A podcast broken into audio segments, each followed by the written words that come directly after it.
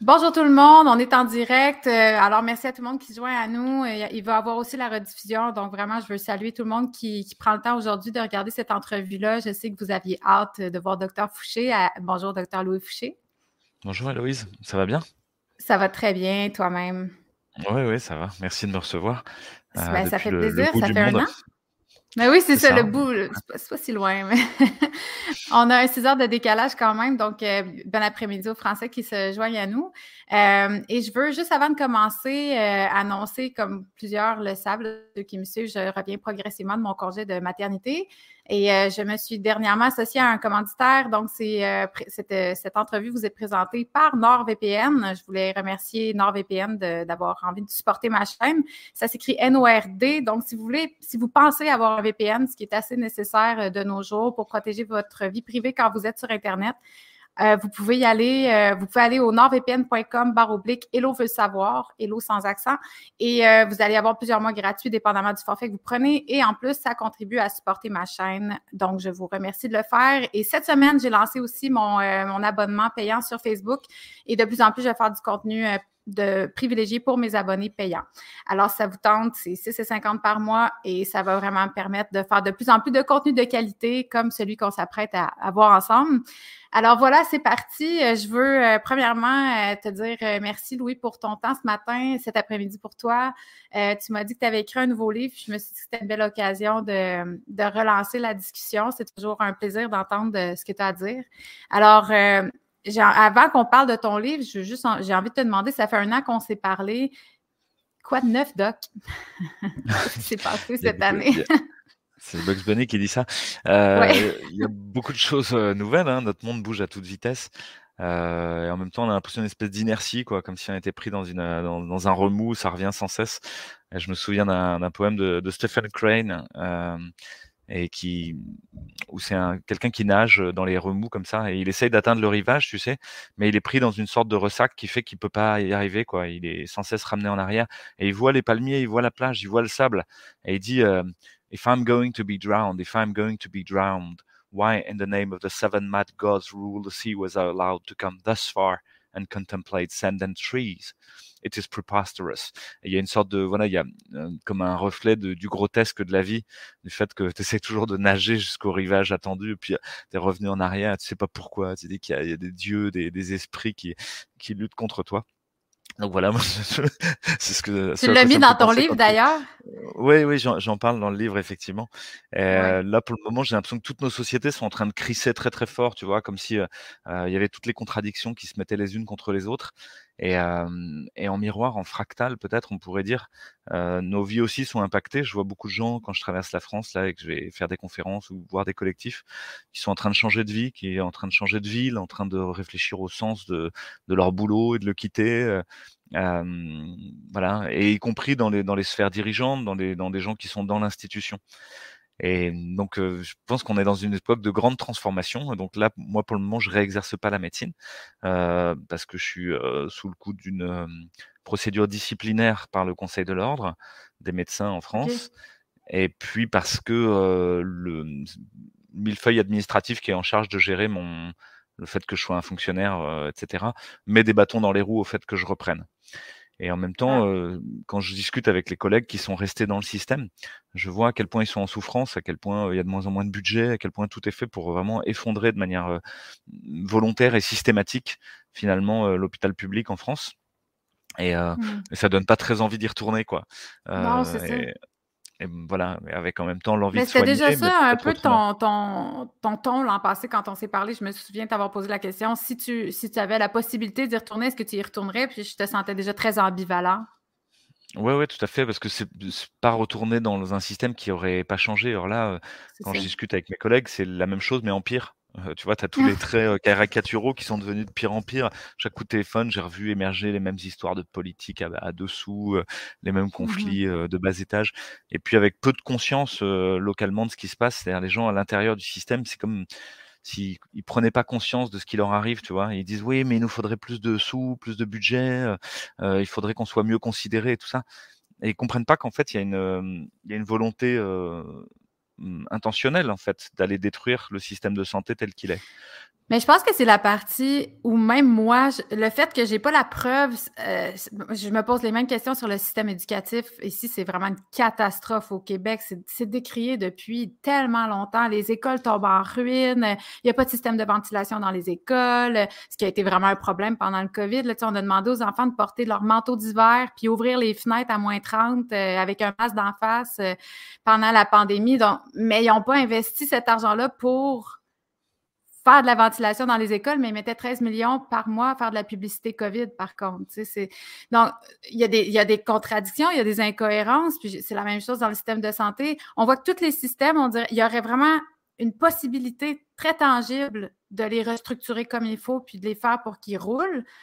Mais on ne le fait pas. Est-ce que c'est vraiment volontaire ou c'est juste parce que la gestion, il y a tellement de bureaucratie que c'est rendu qu'il n'y a plus personne qui est capable de rien faire dans un système aussi euh, avec autant de règles? Je me pose ces questions-là. Je n'ai pas la certitude absolue que c'est fait intentionnellement. Alors peut-être c'est c'est un peu tout ça à la fois, hein. C'est à la fois ce que mmh tu dis, cette espèce de, on appelle ça le stratagème des chaînes dans les stratagèmes chinois. c'est l'ennemi t'entoure de chaînes, ce qui fait que tu t'auto-empêtres dans le dans dans tes propres cordages, dans tes propres contradictions etc. Une fois que tu as mis en place tout ce système administrativo-technique, complètement délirant, qui était censé optimiser les choses, hein, mais qui en fait passe son temps à à, à bouffer de l'énergie sur le sur le système sans sans l'aider. Euh, tu as, des, des gens dans des bureaux pour te dire comment il faudrait faire, mais eux, ils, ils sont pas en train de bosser avec les enfants ou en train de bosser avec les patients. Quoi. Et donc ça, effectivement, ça y participe. Mais de l'autre côté, il y a eu quand même énormément de, de, littérature, à la fois en entrepreneuriat et à la fois en sociologie, sur la question, on pourrait dire, de la stratégie du choc au sens large. Ce livre de Naomi Klein qui décrivait le fait que pour conquérir un marché ou conquérir, un, mais c'est la même chose dans une stratégie de conquête quelle qu'elle soit, finalement, il faut déjà effondrer les régulations telles qu'elles existent pour réussir à mettre autre chose en place. Et c'est un peu la logique de certains, de certains qui seraient ordo ab chaos. tu sais, il faudrait d'abord détruire un système pour ensuite remettre de l'ordre, parce qu'à partir de ce, chaos, on pourrait enfin prendre le pouvoir. Aujourd'hui, c'est ce qui est en train de se passer, c'est que de manière volontaire, il y a Enfin, puis c'est ce qui a été fait par les États-Unis, par exemple, dans toute leur logique militaire, c'est toujours d'aller semer le chaos, peu importe de gagner la guerre ou de la perdre. Ce qu'il faut, c'est semer la guerre, la, famine, la violence euh, et le, meurtre. Et ensuite, on va venir reconquérir de toute manière parce qu'on va reconstruire à coup de coca, de Big Mac et tout ce que tu veux. Quoi. Et donc, euh, au fond, euh, cette logique-là, qui est une logique entrepreneuriale, elle, elle est devenue extensive. Et aujourd'hui, tu as des multinationales qui ne procèdent que comme ça, qui sont des espèces de barbares comme dans les invasions barbares, si tu veux, à la fin de la Rome antique, les gens qui arrivent armés, brutaux, violents, et qui vont détruire, finir le système institutionnel pour essayer de se mettre à la place. Et aujourd'hui, pour moi, ces, ces, nouveaux barbares, on pourrait dire, ce seraient les, multinationales de la tech, euh, du médicament, euh, de tout ce qu'on appelle le big data aussi, euh, qui mmh finalement cherchent à remplacer petit à petit des systèmes qui jugent obsolètes en disant mais mmh cet enseignement fait par des profs, c'est tellement variable, euh, à chaque fois, en fonction du prof, ça peut être bien ou pas bien, etc. Non, non, ce qu'on voudrait, c'est un système parfait, un système automatique, optimisé, où il y ait toujours euh, une boucle algorithmique qui permette de répondre à la situation. Et ça, c'est pas une logique nouvelle, c'est une logique qui date du XVIIIe siècle. Euh, et, qui a été euh, notamment Mmh, popularisé, enfin en tout cas explicité par quelqu'un qui s'appelle Hobbes, Thomas Hobbes, dans un livre qui s'appelle Léviathan, où il décrit une ville parfaite. Et pour lui, une ville parfaite, ce serait une ville où, les carrosses se croisent sans jamais se frôler, sans jamais se, se, rentrer dedans, parce que tout est optimisé, la taille des rues, la longueur de la rue, la taille du carrosse. C'est un monde où il y a une gouvernementalité algorithmique et numérique. C'est marrant, ça fait vraiment penser au 15 Minute Town, tu sais, un truc où tout serait parfait, quoi, où on serait surveillé de partout. Et il y a un autre personnage intéressant qui est utilitariste au 18e et qui est en Angleterre, qui s'appelle Jeremy Bentham, et qui écrit un livre qui s'appelle Panopticon. Et dans Panopticon, il dit, mais un endroit où vraiment ce serait parfait, où il n'y aurait jamais aucun accident, jamais aucune révolte. Ce serait un endroit où on pourrait tout voir tout le temps. Les murs seraient transparents, il n'y aurait pas d'intimité, il ne pourrait pas y avoir de, complot qui se fait, etc. Et le gardien central, il pourrait tout voir tout le temps. Et lui-même, il sait qu'il serait surveillé, mais il ne saurait pas quand ni comment. Mais comme ça, il ne moufterait pas. Et Jérémy Bentham, il dit cet endroit-là, ce si bel endroit, il en rêve. Hein, euh, il va mettre toute sa fortune à, essayer de les construire. Il dit c'est la meilleure des prisons. Et en fait, ce projet panoptique, ça devient le plan de la prison parfaite. Et aujourd'hui, les mmh. prisons, elles sont faites comme ça, elles sont panoptiques. Hein. Jérémy Benta, il met tout son argent, après toute sa fortune personnelle, à construire des prisons. T'imagines, c'est un penseur qui nous a énormément euh, influencés. Et au fond, toute la logique qu'il va y avoir après, c'est d'essayer d'arriver à la perfection. Et il y a quelqu'un juste à la fin des années de la Deuxième Guerre mondiale, euh, qui s'appelle Norbert Wiener, et qui va théoriser ce qu'on appelle la cybernétique. Kubernetes en, Grèce, en grec, c'est ancien, c'est le pilote de bateau, c'est le gouverneur, celui qui gouverne. Et donc la cybernétique, c'est l'art de gouverner. C'est l'art de comprendre les systèmes parce qu'on a toutes les informations du système et donc on a toutes les boucles de feedback et donc on est capable d'influencer les comportements parce qu'à chaque fois on a un feedback. Et finalement, la cybernétique, elle a été appliquée dans de très nombreux domaines, euh, à commencer par la robotique, mais euh, les sciences sociales, quand on fait du nudge, par exemple, tu sais, c'est en fait de la cybernétique. C'est, on se rend compte que euh, les garçons pissent partout dans les chiottes des, autoroutes. Bon, ben, on va mettre une fausse mouche euh, dessinée au fin fond du chiotte, parce qu'on sait qu'ils vont viser la mouche. Euh, et donc, dans ce cas-là, on va diminuer de 80% les frais de nettoyage du chiotte d'autoroute. c'est le début du nudge, ça. Mais en fait, c'est de la cybernétique. Et au fond, l'intelligence artificielle aujourd'hui, ça n'est que ça et on est en train de nous dire oh là là, elle va prendre le pouvoir et tout. Mais non, c'est les gens qui sont derrière l'intelligence artificielle qui prennent le pouvoir de manière très méthodique, en empêchant l'aléa, la bifurcation, en surveillant tout de partout. Euh, et donc évidemment, ceux-là, ils sont aussi en train d'effondrer les régulations telles qu'elles étaient parce qu'elles sont, sont trop favouilles, quoi. Tu vois, c'est c'est pas c'est pas parfait, quoi. Il faut que ce soit parfait, que ça bouge plus, que ce soit automatique. C'est pas ma définition de perfection quand même. Bah, bien sûr. On n'a pas la même définition c'est un fantasme horrible, c'est un cauchemar en vrai euh, de, gens qui, de gens qui ont peur. Et on en revient à la question de la peur. C'est pourquoi est-ce qu'ils veulent tout contrôler comme ça, ces gens-là, euh, qui sont à la tête de d'entreprises de, multimilliardaires, etc. et mmh. multinationales? On peut se dire, euh, toi et moi, si on était boucher, par exemple, bon, on aurait notre boucherie au coin de la rue, on aurait un peu de barbac, un peu de clients, ça va quoi. On a un peu de pouvoir, un peu de relations, un peu d'argent, ça suffit. Non, il y, a des gens, bizarrement, ils ont besoin d'avoir tout le pouvoir et tout l'argent et de vendre la barbaque à toute la terre. C'est bizarre quand même. C'est une logique, on dirait, paranoïaque. je, viens de lire un livre, euh, peut-être que tu l'as lu, Louis, ça s'appelle euh, Humanité, euh, une histoire optimiste de Rutger Bregman, qui est un Hollandais. Je ne sais pas si tu as lu, mais en tout cas, tu aimerais vraiment. Ça m'a permis de. C'est une amie qui m'a dit il faut que tu vois ça, parce que justement, le, le nom le dit, c'est optimiste. Puis ça déconstruit un peu tout ce qu'on peut penser de toujours de se faire dire que l'humain est, un cancer pour la planète, euh, qu'on fait juste s'autodétruire, euh, qu'on on a juste des instincts bestiaux réprimés au fond de nos entrailles qui peuvent ressurgir à tout moment. C'est ce qu'on fait, on se fait dire depuis toujours. Et en fait, il démontre que c'est pas le cas du tout, mais ça fait un effet nocebo, le contraire de placebo. À force de se faire dire tout le temps ça, on finit par le provoquer. Donc, c'est bien de déconstruire, euh, déconstruire cette, cette mentalité-là. Puis ça m'a vraiment aidé à prendre un pas de recul aussi sur comment les gens ont réagi pendant la pandémie, avoir plus de compassion pour ceux qui, qui ont, sans s'en rendre compte, euh, créé cette division-là ou participer à la ségrégation, je le mets en guillemets parce que c'est très grave de dire ce mot-là, mais c'est ce qu'on a vécu quand même, ceux qui ont été dans le clan des résistants. On, s'est senti très ostracisés dans la société, tout ça. Puis venant de gens qu'on aimait, de gens qu'on connaît depuis toujours, des parents, des amis de longue date. Donc, en étant consciente que ces gens-là pensaient vraiment faire le bien, vraiment, il y avait la conviction qui, était du bon côté de l'histoire, puis qui faisait vraiment quelque chose de bien. Et pour eux, c'était vraiment d'une évidence absolue que nous, on était sur la voie de la perdition.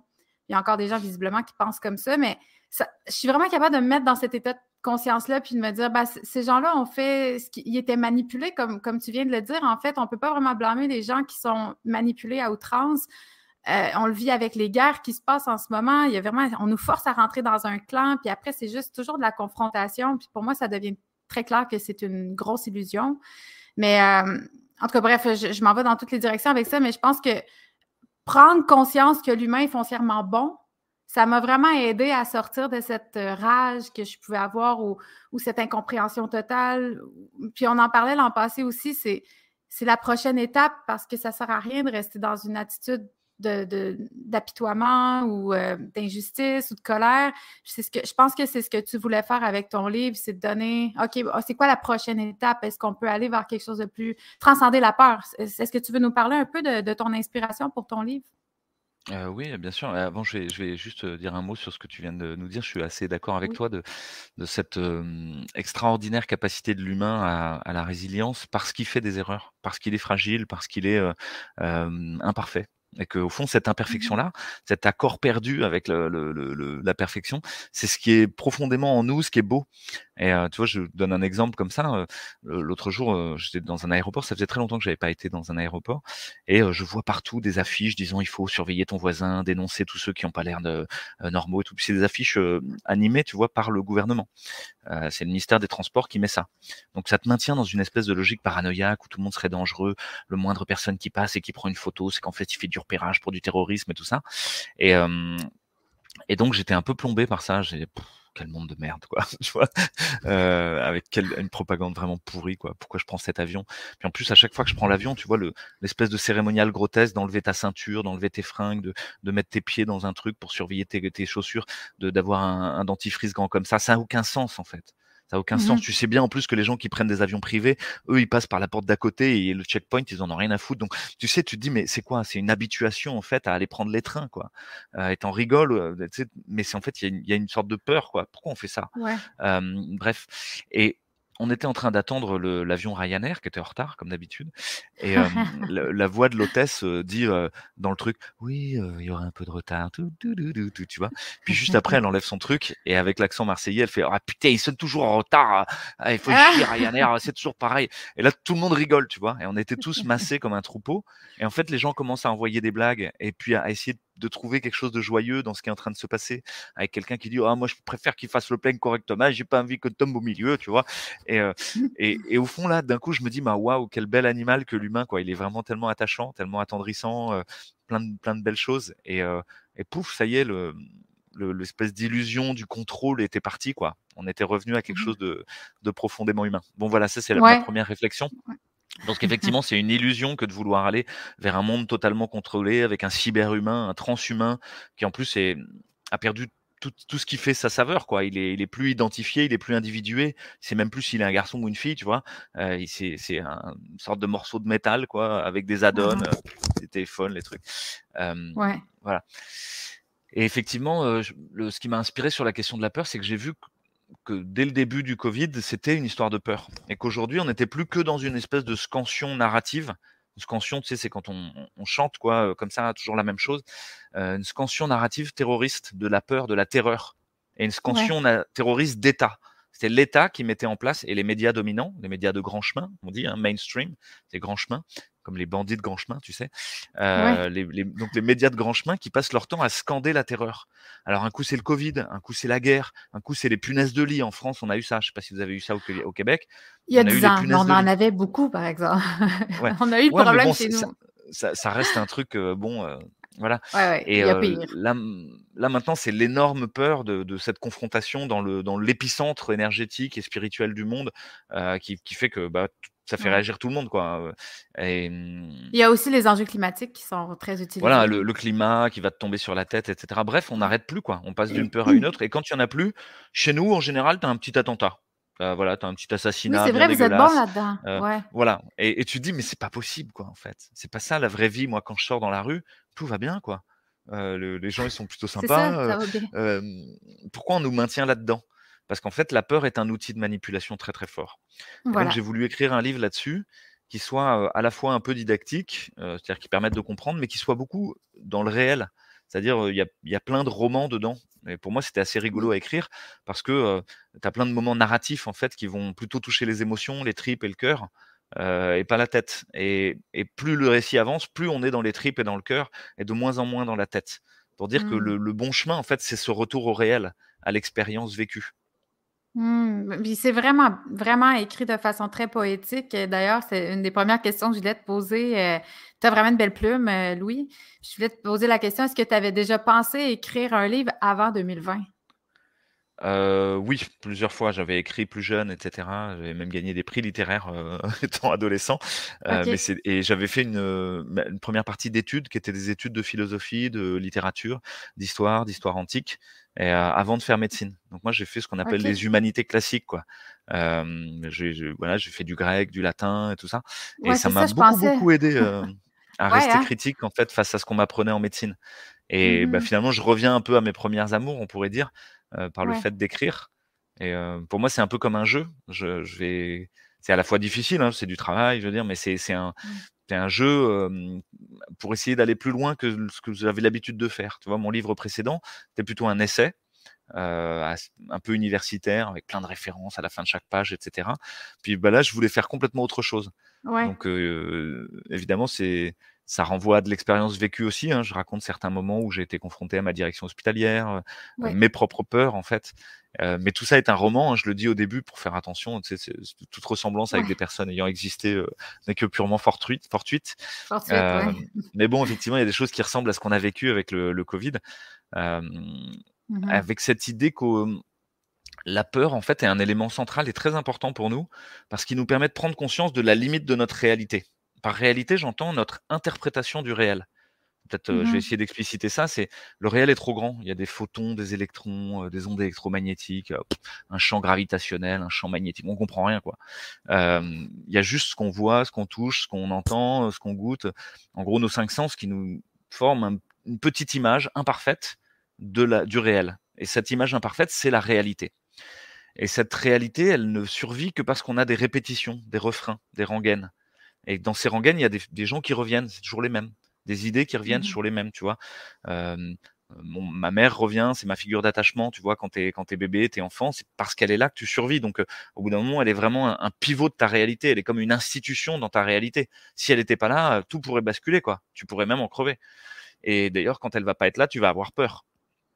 Mmh et ces répétitions, elles sont partout, tout le temps. Même notre langage, ça n'est qu'une répétition de quelques phonèmes.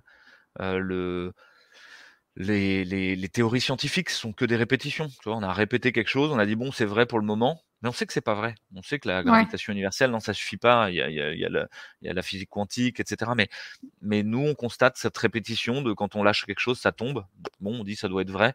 On sait pas sûr, mais, euh, mais là tout de suite, ça va nous être utile pour vivre sur cette terre. Et au mmh fond, à chaque fois qu'on sort de nos répétitions et de nos figures d'attachement, on touche la frontière de la peur. Et, au fond, c'est le monde, il va venir en permanence percuter notre réalité, et les autres vont venir en permanence percuter notre réalité par la leur. Quand quelqu'un va venir euh, t'expliquer, euh, ah là là, mais en fait, c'est pas une, c'est pas une dangereuse épidémie virale. C'est des multinationales qui ont décidé de s'en foutre plein les fouilles avec un vaccin, etc. Euh, avec l'accord des gouvernements et des médias. En fait, là, tu viens percuter très fort la réalité de quelqu'un, quoi. T'imagines s'il a mis un masque, il a fait mettre un masque, il a... et, et, bah, ça fait peur. Donc tu vas chercher à éradiquer ce truc-là qui te fait peur. Ouais. Tu vois, c'est compréhensible. On voit, d'ailleurs, tu le vis, je, trouve ça assez incroyable, les trolls qui peuvent te suivre. Parce que tu as repartagé un de mes tweets ou X maintenant, là, sur. Euh, là, à ce moment-là, je vois toujours tes trolls, puis. Tu sais, je me dis, ça vient aussi, je le vis, mais c'est sûr que tu le vis à une autre échelle. Prendre, euh, prendre position comme tu l'as fait ou comme je le fais, à contre-courant, ça amène justement le fait que tu provoques cette, peur-là. Je ne pense pas que les gens l'identifient toujours comme de la peur, mais ça provoque un immense mépris. Euh, les gens sont rebutés totalement, puis ils veulent juste comme te faire taire. Donc là, tu es rendu un gourou d'une secte ou tu as, comme plein de, choses qui viennent avec. Euh, selon ces gens-là qui n'arrivent pas à comprendre, en fait, je pense, le message que tu essaies de passer ou ils n'ont pas forcément envie de le comprendre. Voilà, il y a plusieurs choses. Il y a d'une part le fait que ces trolls, comme tu dis, bon, un certain nombre sont juste des generative AI, quoi, tu vois, ils sont des, des IA génératives, un peu comme un chat GPT euh, en charge de, de prendre ce que je, dis et de, faire je, une je sais pas. Ouais, c'est des robots. Si, ouais, ouais, ouais, il y en a une partie, une partie. Et puis il y a une partie, c'est des vrais gens qui effectivement sont complètement effrayés, quoi, et dont il faudrait prendre soin en vrai. Donc moi, j'ai aucune colère, aucune. Et puis c'est c'est pas le réel de ce que je vis. Le réel de ce que je vis, c'est quand je sors dans la rue, il y a des gens qui m'arrêtent et qui me disent merci. Il y a des gens qui me prennent dans leurs bras et qui me disent mais c'est en partie grâce à vous et d'autres gens bien sûr et puis tous les gens qui avaient derrière qu'on a tenu le coup. merci d'avoir été mmh là et puis merci de continuer à être là et à te dire des choses. Donc ça c'est ça que je vis. C'est pas, j'ai pas des gens qui m'agressent dans la rue en disant espèce de salaud, vous nous avez mis en danger, etc. Vous dites n'importe quoi. C'est pas réel ça. Et donc Twitter c'est pas le réel. Twitter c'est une réalité, c'est un, petit morceau fictif et on, on, est en permanence dans des espèces de bulles d'illusion comme ça euh, où on mmh croit que c'est la vérité, mais c'est pas la vérité. Donc là, moi, je vois des mecs sur, sur X, ils, ils en arrivent à des mots très très durs, effectivement, euh, euh, des Damien Barrault, des Alexander Samuel, je sais pas quoi. Enfin, il y a des gens qui sont n'ont aucune connaissance réellement, quoi, qui sont très mmh. mauvais sur la question du Covid. Ils n'ont pas travaillé, ils n'ont pas, pas creusé la question, ils n'ont aucune référence. C'est pas grave, hein, tout, la, immense majorité des gens est dans cet état-là. Hein, je veux dire, j'ai mmh aucune critique vis-à-vis de ça, mais qui en fait prennent peur. Effectivement, dès qu'on dit quelque chose qui serait à contre-courant de ce que les médias dominants leur ont fait penser, parce que ça ferait vaciller leur réalité. Et euh, mais bon, encore une fois, c'est tout petit, c'est une, une, comment dire ça? C'est de l'astroturfing, quoi. Euh, je sais pas si tu connais cette expression. L'astroturf, c'est un, un, faux gazon. Euh, ok, oui. Euh, l'astroturfing sur Internet, c'est le fait de monter en épingle quelque chose qui est en fait tout petit, tu vois? Par exemple, mmh. tu as une manif de Femen avec trois Femen qu'on fait, ou sept Femen qu'on fait un truc quelque part. Tu vas en entendre parler dans tous les médias avec l'impression que c'est un énorme truc et tout. Mais en fait, on s'en fout, c'était sept personnes. Par contre, tu vas avoir une manif avec 2 500 000 personnes dans les rues pour la liberté et le pass. Et là, ça n'existe pas. Et c'est que des dangereux des, sectaires d'extrême droite, etc. Et donc, tu vois, mmh il y a une différence entre le récit qui est porté et le réel. Et le récit lui-même, c'est un récit complètement fantasmé et qui sert un certain but. Parce que celui qui raconte l'histoire, c'est celui qui prend le pouvoir. Et ça, mmh tu vois, on le sait, en Afrique, il y a les, ce qu'on appelle les griots. C'est une culture orale. Les griots, c'est ceux qui racontent les histoires. Ils sont à la fois sorciers, musiciens, un peu magiciens. C'est à la fois très respecté et très craint tu vois, à la fois fascinant et en même temps un peu dangereux, quoi. Et c'est eux qui racontent les histoires. Et ils racontent tous certaines histoires qui sont les mêmes. Dans toute l'Afrique de l'Ouest, par exemple, tous les griots racontent l'histoire de Sundiata Keita. Sundiata Keita, c'est le roi du Mali. Et ils racontent ses hauts faits. Alors, ils racontent tous différemment, mais ça reste dans l'inconscient collectif que Sundiata Keita, c'est l'idéal du roi, quoi. Il est mmh courageux, il est beau, il est intelligent, il, est dévoué au pays, etc.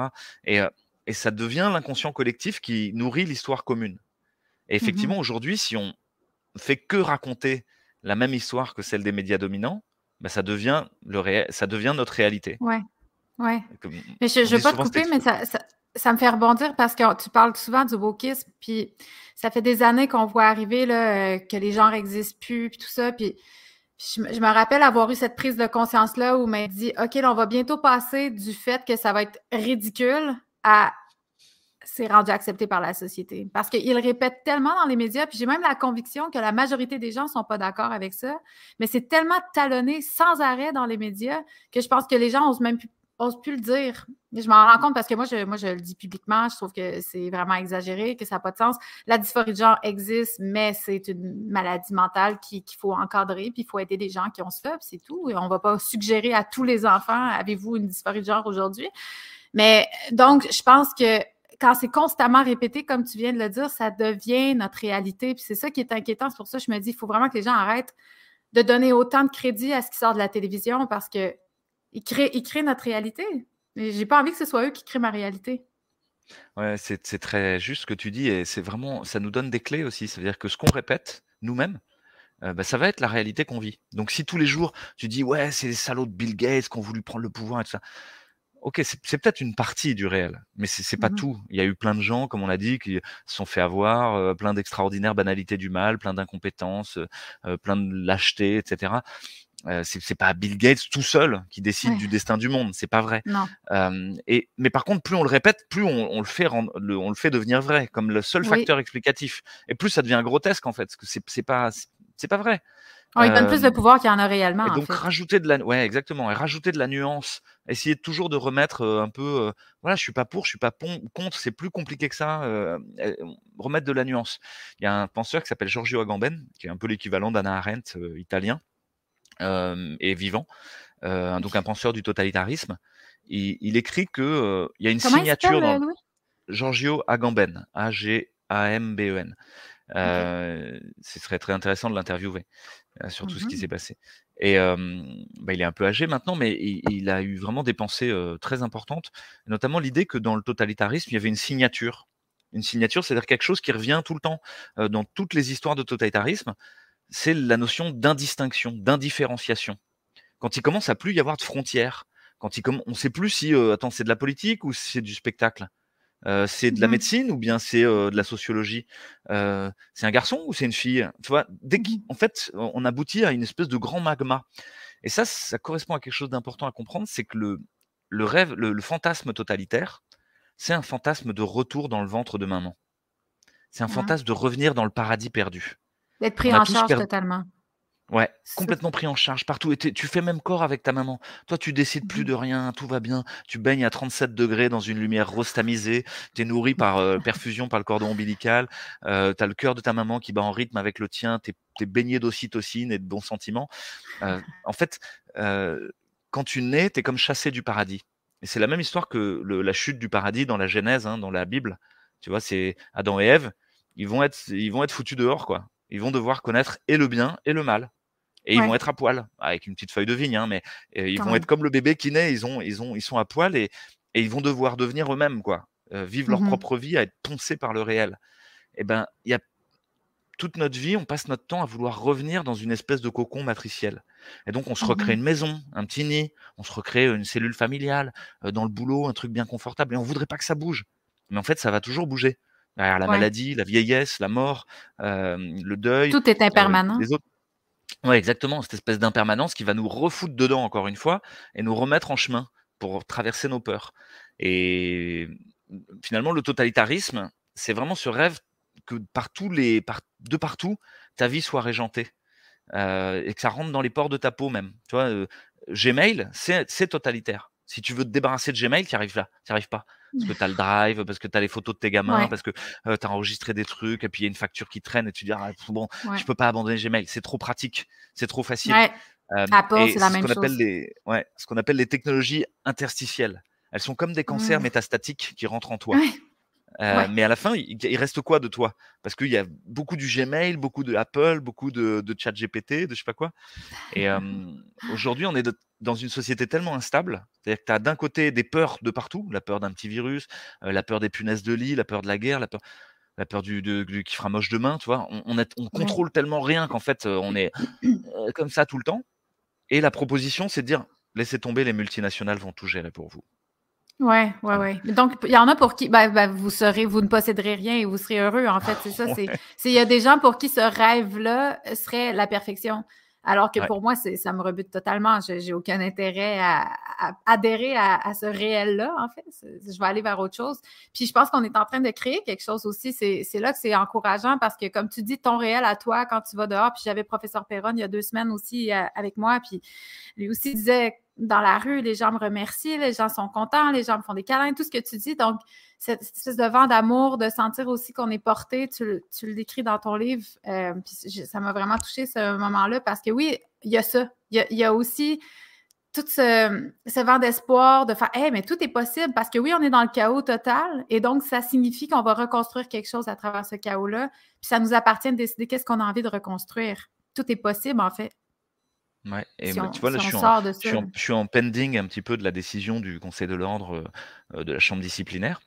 Et, et au fond, tout le monde me demande, mais alors, qu'est-ce qui. Et c'est pas que je m'en fous, hein, je m'en fous pas, ça décide directement de mon destin professionnel, mais je suis complètement détaché. C'est-à-dire, moi, ce mmh. qui va rester de toute cette histoire de la Chambre disciplinaire, c'est pas, pas la sanction.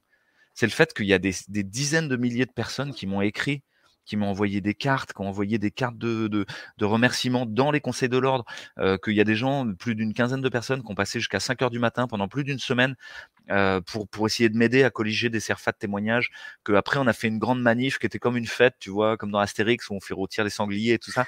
Et, euh, et, c'est ça que je garde, tu vois. au fond, mmh la sanction, le, le, petit passage devant cinq personnes qui connaissaient rien au sujet, qui étaient complètement à l'ouest. Bon, et, c'était presque une chance au fond de pouvoir les rencontrer et à un moment de leur dire regardez, il y a une contradiction quoi. Moi, je suis droit dans mes bottes. Hein, Mais dis-moi, la chambre disciplinaire, euh, c'est quoi qu'on te reproche euh, officiellement? Oh là là, les griefs, ils sont très importants. C'est pas ah, du tout ma pratique professionnelle. Oui, il y en a plein parce qu'ils ils égrènent tout le truc. En fait, c'est tellement pas clair. On est pareil dans l'indistinction, l'indiffénciation. Ils me reprochent tout, en fait. J'aurais pas dû parler. T'aurais pas dû respirer. parler de l'ivermectine, parler de l'hydroxychloroquine, ah, parler des traitements précoces, parler de la prévention, euh, parler euh, de, la prise en charge des, des, des comorbidités, euh, parler de l'organisation des soins à l'hôpital, parler de la vaccination et des risques liés à la vaccination. OK, ben finalement, tout ce que tu as fait, c'était vraiment grave. Euh, méchant, méchant Louis. Euh, mais c'est euh, parce que professeur Perron a été blanchi par. bon, je ne sais pas si c'était pas exactement la même chose, mais est-ce que ça donne pas ça crée un précédent quand même? Ça donne pas un peu d'espoir qu'il y en a qui devaient être un contre, contre-narratif? En fait, tu as les deux mouvements qui sont à l'œuvre. À la fois des gens qui commencent à se rendre compte qu'il y a un problème, notamment avec les effets secondaires de la vaccination plus difficilement avec le confinement, les masques, etc. Mais quand même, ça bouge, ça évolue. Mais là, il y a des gens au sein des conseils de l'ordre, au sein des ARS, au sein des, juridictions, qui eux-mêmes bah, ont plus leur cycle menstruel, euh, sont dans des, dans des problèmes d'infertilité, euh, ont eu des gens autour d'eux qui ont des cancers, eux-mêmes ont des myocardites, des péricardites. Tu vois, ça touche tellement de monde, c'est tellement énorme ce scandale sanitaire que bah, finalement, les gens, euh, soit ils sont dans le déni, ils disent ça n'existe pas, ils font semblant, et ils vont dans le mur, mmh et il faut châtier ce, mmh dangereux, ces dangereux personnages. Donc là, mmh tu as quelqu'un qui s'appelle Amin Umlil en France, qui est pharmacien, qui est admirable, qui est très courageux et qui a beaucoup dénoncé les effets secondaires. C'était son boulot, hein, la pharmacovigilance. Il est même allé au Sénat pour en parler. Et en gros, il a été radié directos et il s'est pris trois ans d'interdiction d'exercer par le, par le Conseil de l'ordre. Ouais, oh, c'est hyper violent. Ouais. Donc, tu as à la fois cette réaction très violente, puis de l'autre côté, des gens qui disent Ouais, effectivement, c'est le moment de réouvrir le dialogue il va falloir que nous aussi on trouve une porte de sortie. Parce que là, tu as des mmh gens qui ont peur, hein, ils savent qu'ils sont au pied du mur. Il y a tellement d'effets secondaires, de victimes d'effets secondaires, ils se disent bon, bah, on va finir en tôle, quoi. Et ils n'ont pas de mmh porte de sortie. bah oui, à la mmh fin, ils finiront pour une partie d'entre eux en tôle. Hein, je veux dire, c'est juste le, Ouais, ouais, moi je pense, c'est le cours normal des choses. Et, en même temps, ils ont tellement peur qu'ils n'envisagent même pas de, porte de sortie, donc ils sont comme des bêtes acculées, cherchent à mordre tout ce qui les approche, quoi. Et justement, au moment de ma commission disciplinaire, on a créé un groupe qui s'appelle les Enfants d'Hippocrate, collectif pour des thérapeutiques sûres et efficaces. Sous-entendu, on va désinguer toutes les thérapeutiques de merde et toxiques que veut nous fourguer l'industrie. Et, et ce collectif, il est allé déposer dans les conseils de l'ordre un dossier technique et des témoignages de victimes d'effets secondaires en disant, avec un huissier, en disant maintenant vous savez, vous pouvez plus dire que vous savez pas. Et nous, ce qu'on vous demande, c'est d'ouvrir la table et qu'on discute. Si vous discutez, à la fin, peut-être vous pourrez dire on a été responsable mais pas coupable. Parce qu'au moins, vous aurez ouvert le dialogue. Si vous discutez pas, par contre, vous serez responsable et coupable. Et nous, on va le noter dans notre dossier pénal. Et euh, donc, tu as à la fois un rapport de force et à la fois l'idée d'une diplomatie. Et ça, moi, c'est ce que mmh j'essaye de faire. C'est de remettre en diplomatie en disant, les gars, il faut qu'on rediscute là. Les braises sont en train de tiédir un peu. Il faut que vous trouviez une porte de sortie. Aidez-nous à ce que ça n'arrive plus jamais, à retirer du marché ces produits de merde, à mettre un moratoire sur les ARN, à reconnaître les victimes d'effets secondaires, à mettre en route une spycologie. Ah, et puis après, plus si affinité, hein, le garde d'asile, le Befortus, etc. Il y en a, hein. il y a du boulot. Ouais, c'est ça. Donc, tu es encore en, mission pour toi d'avoir un moratoire sur euh, le vaccin ARN. Tu as encore cet espoir-là que ça bouge à ce niveau-là. Ah, j'ai plus qu'un espoir, c'est sûr qu'on va y arriver. Quoi. Après, c'est la question de la durée, le temps et tout ça. C'est juste une question de temps quoi, et d'organisation. Je dirais, pour moi, ça fait tellement longtemps, euh, puis il y a tellement d'effets secondaires, on a tellement de preuves euh, qu'il y a tout pourrait nous, nous dire OK, on enlève le vaccin, puis on le fait pas, que je me dis, si ça, ça n'a pas été assez, ben, il n'y a rien qui va le faire. Je suis un petit peu dans cette mentalité-là. Ah, moi, je suis. Bah, peut-être c'est une possibilité que ce soit comme tu dis, hein, mais moi, je pense qu'au contraire, euh, le temps fait bien les choses. Il, euh, tu vois, là, sur la campagne vaccinale de, qui a eu lieu cet automne, là, il y a moins de 1% des professionnels de santé, professionnels de santé, hein, c'est-à-dire c'est les, les plus exposés, moins de 1% qui se sont fait vacciner par le rappel. Donc tu dis, parfois je me dis ouais ça servira à rien tout ce qu'on a fait de toute manière ça y est c'est le truc totalitaire c'est le moment de mood un peu de blues quoi. Le ouais, blues ouais. complotiste tu vois. Euh, on est trop et là as ce petit pourcentage là. et là tu vois que en fait non c'est efficace mais dans le temps d'une façon dont tu n'avais pas complètement prévu de comment ça se passerait. Et pour moi euh, j'ai un peu abandonné tu vois les grands les grands objectifs. Euh, j'avais dit ça plusieurs fois dans des conférences j'ai dit mais on est dans une dynamique totalitaire hein, clairement et on aura fait un grand pas contre le totalitarisme à partir du moment où on rediscute avec son beau-frère. Qu'est-ce que ça veut dire? Euh, C'est ce beau-frère qui ne veut pas en discuter, qui, qui pense que euh, le gouvernement a eu raison et tout ça. Ça peut être une sœur, ça peut être, mais c'est une expression un peu rigolote pour dire ça. Si jamais déjà on arrive à rediscuter avec lui, tu vois, c'est déjà pas mal, quoi. Parce que tant qu'on n'est pas séparés, bah ça y est, on se dénonce pas les uns les autres, on va pas se livrer les uns les autres à la police, on va pas, euh, euh, ça y est, on peut plus nous séparer quoi. Et puis on va, on va relativiser tout ça, on va dire ouais bon, ça va. Et pour moi, pour réussir à rediscuter, il faut créer les conditions d'une intimité. Ça se passe pas sur Twitter, ça se passe pas sur euh, Facebook ou YouTube. ça se passe en les invitant à manger, en débouchant une bonne bouteille, et puis au bout du quatrième verre, faire alors Gérard, on rediscute du Covid? Gérard, il va dire Ah non, non, non, Louis, là, tu me gonfles, c'est bon, on en discutera une autre fois, j'ai pas envie de parler de ça. Et puis moi, je vais dire Ouais, t'as raison, on s'en fout, on en parlera une autre fois. Mais ça y est, on a déjà fait un pas en avant, quoi. Tu vois? Ouais, c'est ça, ça. Mais, mais, ça, je le vois déjà arriver parce que j'en parle avec mon conjoint, des fois, il est sur le travail, mon, mon conjoint est est dans le domaine de la télévision, puis il va en tournage, puis il remarque quand même de plus en plus le discours des gens qui changent, ou des fois des gens qui parlent comme Ah, tu sais, mon ami, elle voulait pas se faire vacciner, puis, puis là, il va se permettre de dire Ouais, mais là, maintenant, il va assumer comme Mais, mais mettons, on s'entend bien, toi et moi, là? Bon, puis là, mettons que je te dis que je suis pas vaccinée, est-ce que soudainement tu me détestes, tu sais? Puis là, tu sais, ça amène les gens à faire Ah, ouais, t'as raison, peut-être qu'on est allé trop loin, tu sais, c'est comme si.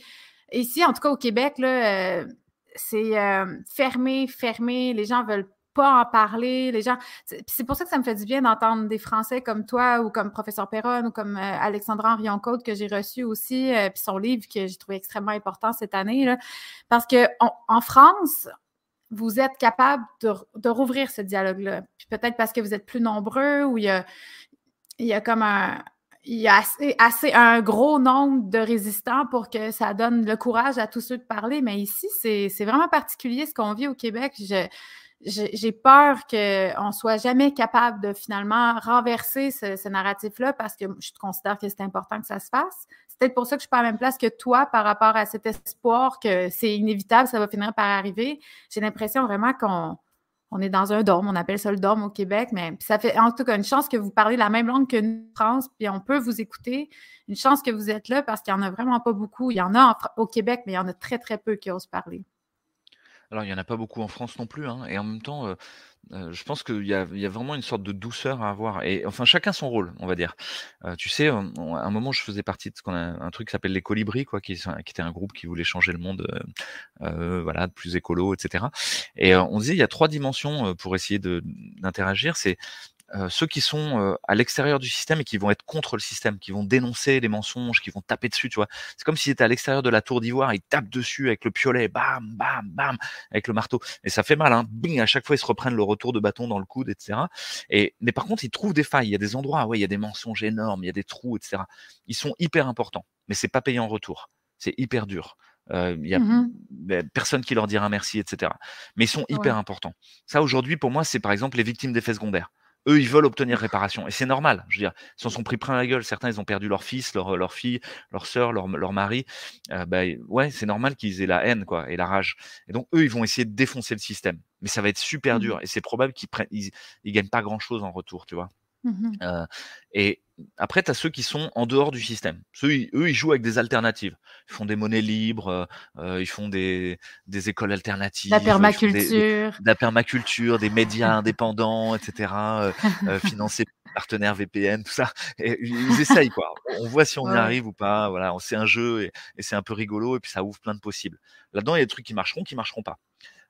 mais ça ouvre un répertoire de possibles. Et puis il y a ceux qui sont dans le système. Ceux qui sont dans le système, ils sont dans la tour et ils avalent des couleuvres toute la journée. Ils sont profs, ils sont médecins, ils sont administratifs, ils sont dans les institutions. Ils savent très bien que c'est en train de s'effondrer, mais ils essayent de tenir le truc depuis des années comme ça, tu vois, à bout de bras. Mais eux, si jamais un jour il y a un trou qui est ouvert par ceux qui sont contre et ils trouvent quelque chose parmi ceux qui sont dans l'alternative, on se dit tiens, ça, ça a l'air pas mal pour reconstruire un peu notre système, ils peuvent d'un coup faire changer d'échelle la transformation. Imagine, tu es au, je sais pas, tu es à la mairie d'un gros truc, tu peux faire passer toutes les cantines en bio en claquant dans les doigts. Bon, bah, c'est hyper important. Et c'est hyper mmh. important qu'il y en ait qui restent dans le système. C'est ça qui a aussi permis la résilience dans le Covid. Heureusement qu'il y a des profs qui sont restés.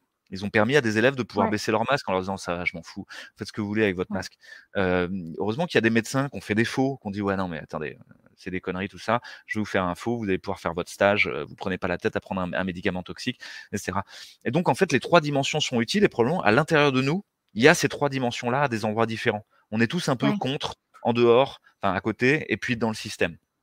Mmh et, et, et, on agit comme ça, quoi. Et c'est assez patient ce qu'on avait, ce qu'on a mis en place nous euh, dans l'info Covid, c'est l'idée des diplomates. C'est l'idée que pour parler avec d'autres, fallait essayer de comprendre déjà leur langage. Tu vas pas en Russie sans parler russe, quoi. Euh, tu, sans mettre ta chapka, tu vois, tu pas, tu vas pas arriver avec ton béret, ta, bah, et, ta, et ta casquette et ta, ta, baguette, voilà. Euh, non, tu, tu viens et tu prends les codes du pays où tu vas discuter. Donc quand tu vas discuter mmh avec ton beau-frère ou avec quelqu'un d'autre, tu prends les codes eux, si tu leur dis directos, il y a du graphène, des reptiliens, ils veulent tous nous bouffer, laisse tomber quoi. Tu vas les perdre, ouais. ils, sont, ils sont perdus d'emblée, c'est plié quoi. Il n'y a plus de conversation possible. Donc, il va falloir partir de leur truc. C'est waouh, il y a eu une terrible épidémie. Ah, on a fait ce qu'on a pu. Euh, ouais, mais bon, il y a quand même des trucs toxiques où il fallait peut-être faire gaffe. Déjà ça, tu vois. Ouais. Oui, mais il faut trouver le terrain commun. C'est ça, en fait. Il faut trouver le terrain commun parce que si on va. Puis c'est ça le but de ma chaîne aussi, puis je le dis souvent parce que j'ai parlé de beaucoup de sujets que tu parles dans ton livre, dont le satanisme. Puis c'est des sujets quand on aborde que les gens se braquent parce que c'est tellement des années-lumière de comment on vit notre vie, comment on est, comment notre, on fonctionne comme humain. On peut pas, on peut pas concevoir que des gens vont faire des choses qui sont aussi euh, ignobles et tout ça. Donc, le seul moyen d'ouvrir la conversation, puis je le dis à tout le monde qui écoute en ce moment, il n'y a pas, parce que, mettons, je regarde mon père des fois comment il essaye de convaincre euh, des gens, puis il va directement comme justement au, maximum, tu sais, puis je me dis, ben, il y a personne, c'est comme si tu mets déjà le haut-parleur tellement fort, il n'y a pas eu de crescendo, là. Oui, c'est ça. Fais un petit crescendo avant. Puis je pense que c'est vraiment important de, de trouver le terrain commun pour qu'on puisse rétablir, que la personne soit à l'aise de parler, à l'aise de nommer sans avoir peur d'un jugement qui va revenir parce qu'elle va se dire Mon Dieu, ils sont tellement rendus loin, de toute façon, ils ne comprendront rien de ce que je veux dire. Et là, on peut commencer à voir, on évalue OK, bon, il y a une ouverture, bon, on peut se permettre de nommer un peu plus ce qu'on a vécu, parler de nos émotions, parler de comment ça a été difficile à vivre, etc. Je pense que c'est en, ramenant l'humanité là-dedans qu'on va pouvoir avoir un. Puis là, peut-être qu'on va pouvoir commencer à parler de oui, il y a des élites qui pratiquent un culte sataniste, puis oui, on va pouvoir parler de ces choses-là, puis on pourra y revenir parce que je veux vraiment en parler parce que tu es allé quand même euh, là, dans ton livre. Mais, mais je pense que c'est tellement fondamental d'y aller doucement, avoir de la douceur, avoir de la compassion, puis avoir vraiment un sincère, comme tu disais à mon podcast, l'autre fois, personne n'a envie d'être un convaincu.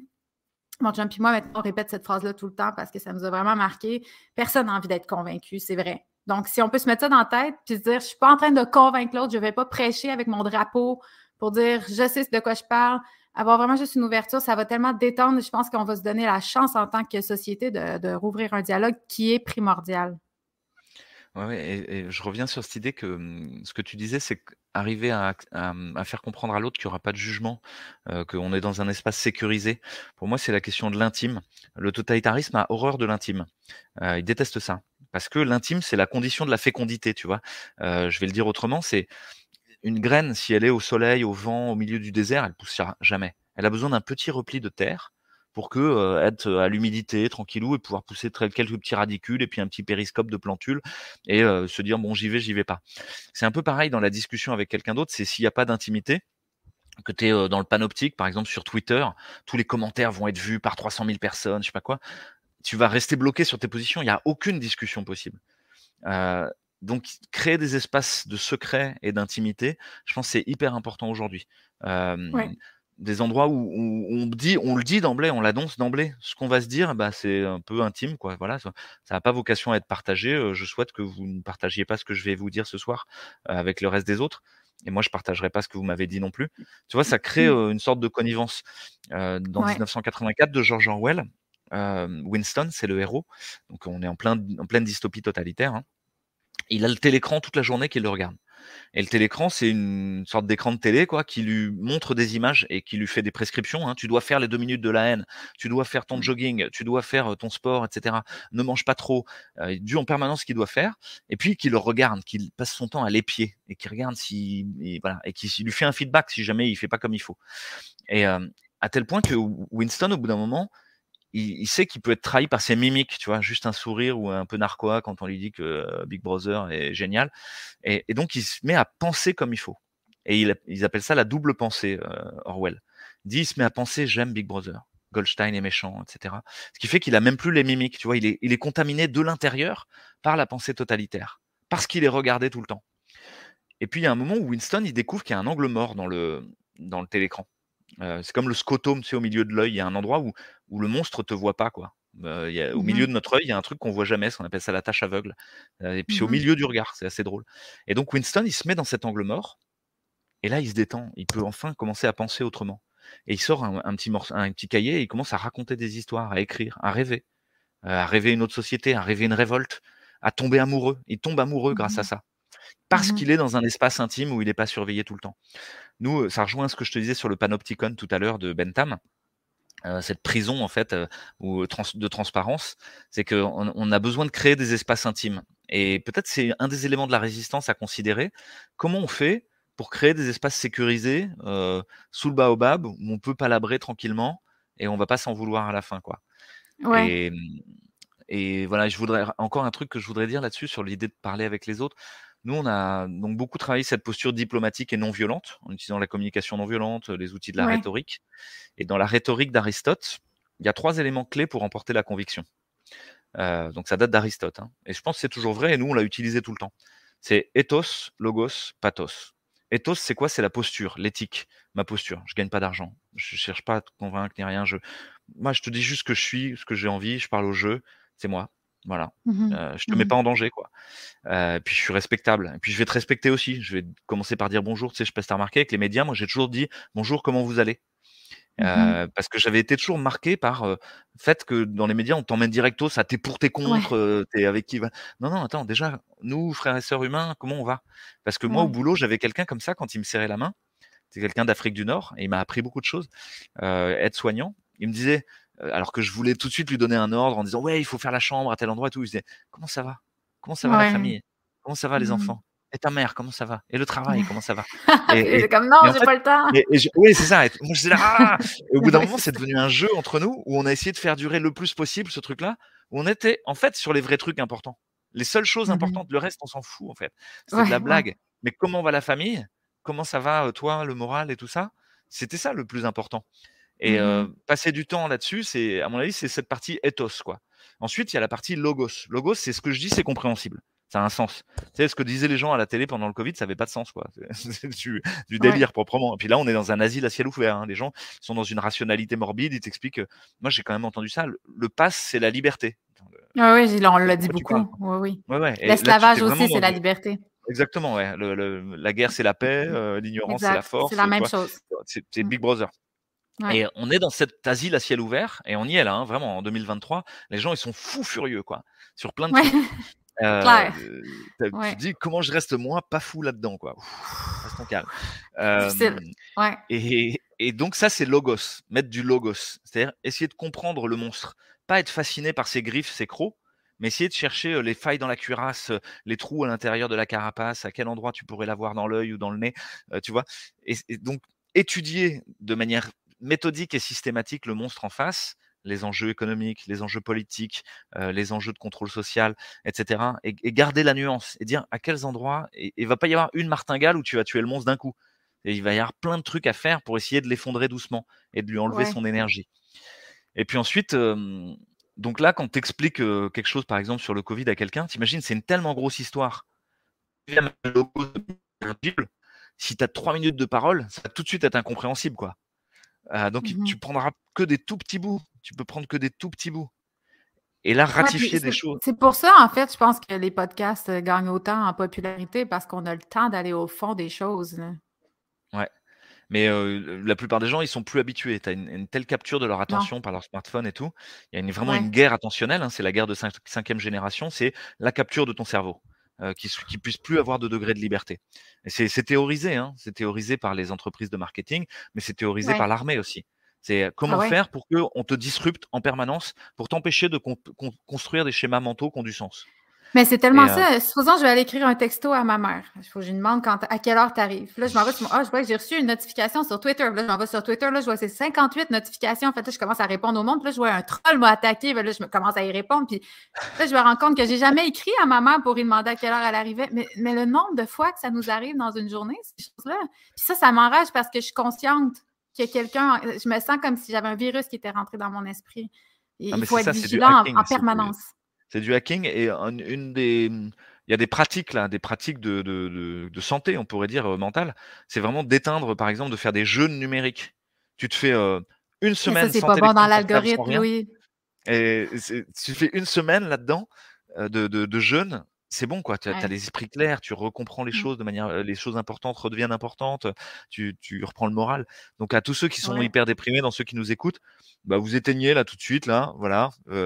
après la discussion. Après avoir, mis un like à Héloïse sur son algorithme, mais vous faites un petit jeûne et vous allez voir les vrais gens en vrai quoi. Parce que dès qu'on est face à face, ça aussi dans la discussion, il y a beaucoup moins de violence que sur les réseaux. Des gens qui peuvent s'insulter sur Twitter, tu les mets vraiment Là, tout de suite, face à face, ça se calme vachement, quoi. On est plus respectueux. Oh oui. voilà. Et donc, ethos, logos, et le dernier, c'est pathos. Pathos, c'est la souffrance. Là, il y a, je sais pas, l'autre jour, j'étais avec Frédéric Beltra, c'est le papa de Maxime Beltra, qui est mort d'une myocardite. alors qu'il avait 20 ans et des brouettes, tu vois. Et, et, qui, et il a, avec Marc Doyer, ils ont fondé Verity France, qui est une association de victimes d'effets secondaires en France. Et bah, lui, il te raconte son histoire, bah, tu peux, tu peux rien dire, quoi. T'as qu'à fermer ta gueule, en fait.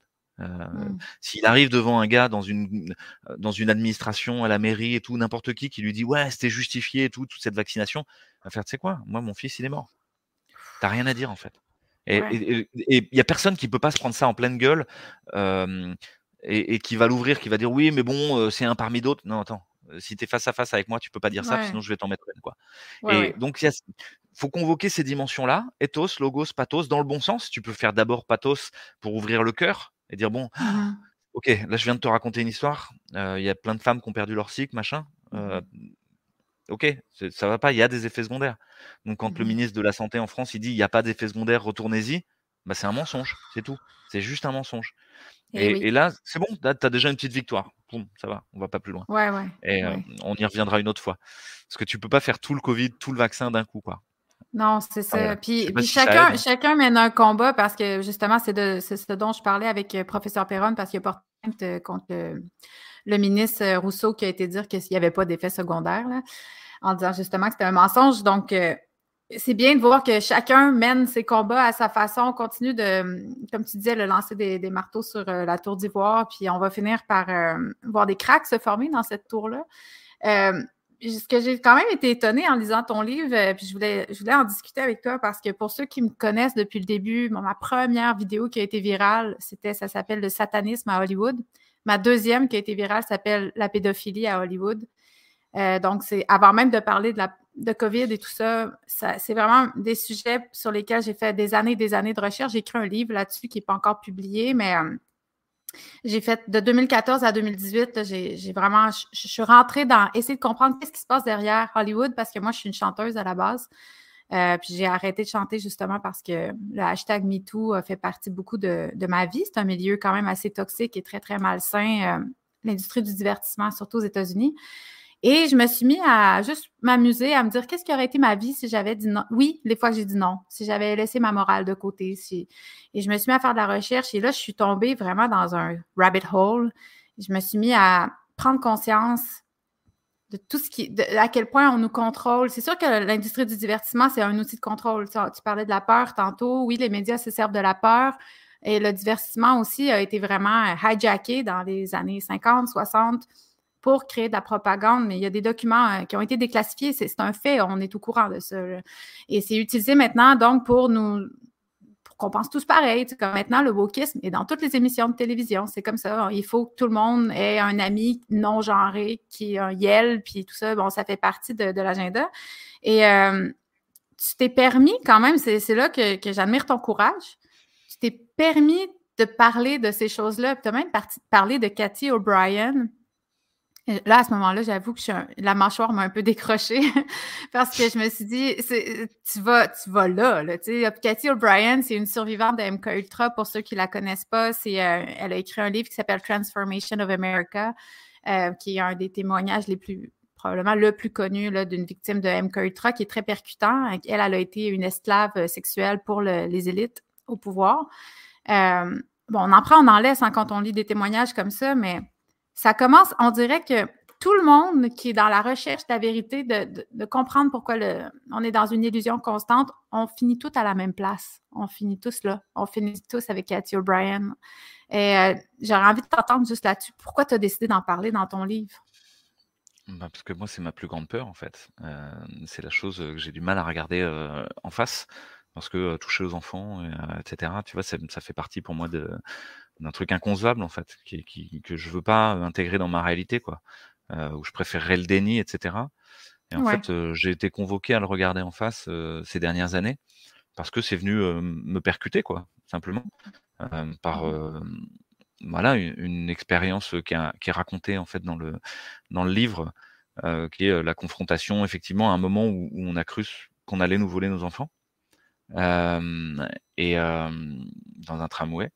Et puis ensuite le. Ok, donc c'est arrivé. Il y a eu une situation comme ça dans ta vie. Ouais. Et puis ensuite la, la le questionnement qui s'en est suivi et le fait que sur mon chemin ont été mis de très nombreuses personnes pour témoigner, mais différentes, à des, plein d'endroits différents, euh, des gens qui étaient à l'Académie française, euh, tu vois, euh, des gens cinéastes, etc. Et que tout ça, en plus, était dans la continuité de quelque chose que j'avais pas voulu voir, qui était l'histoire de Weinstein à Hollywood, l'histoire de Epstein, etc. mais qui d'un coup faisait se recoller les morceaux, quoi, faisait permettre de comprendre des choses, jusqu'à vraiment lire un livre sur le MK Ultra par comment il s'appelle Thierry Le Breton, quelque chose comme ça, qui est très documenté et qui, qui, donne un peu le. C'est pas Alexandre Le Breton? Alexandre, pardon, pas Alexandre Le Breton, c'est ça, qui est très documenté, qui donne les ressorts scientifiques qu'il y a derrière et neuroscientifiques. et qui font que moi, dans le livre, le, livre, il est construit comme une descente aux enfers, hein, parce que c'est le schéma narratif de Dante dans la Divine Comédie aussi. Enfin voilà, il y a plein de textes comme ça où c'est petit à petit, tu descends quoi. Et donc il y a un chapitre qui s'appelle Tréfonds obscurs, et dans ce chapitre qui s'appelle Tréfonds obscur, c'est une espèce de messe noire, effectivement, sataniste, qui est, qui, est, racontée, quoi. Et, mmh et pour moi, c'est le cauchemar, quoi. C'est vraiment le cauchemar.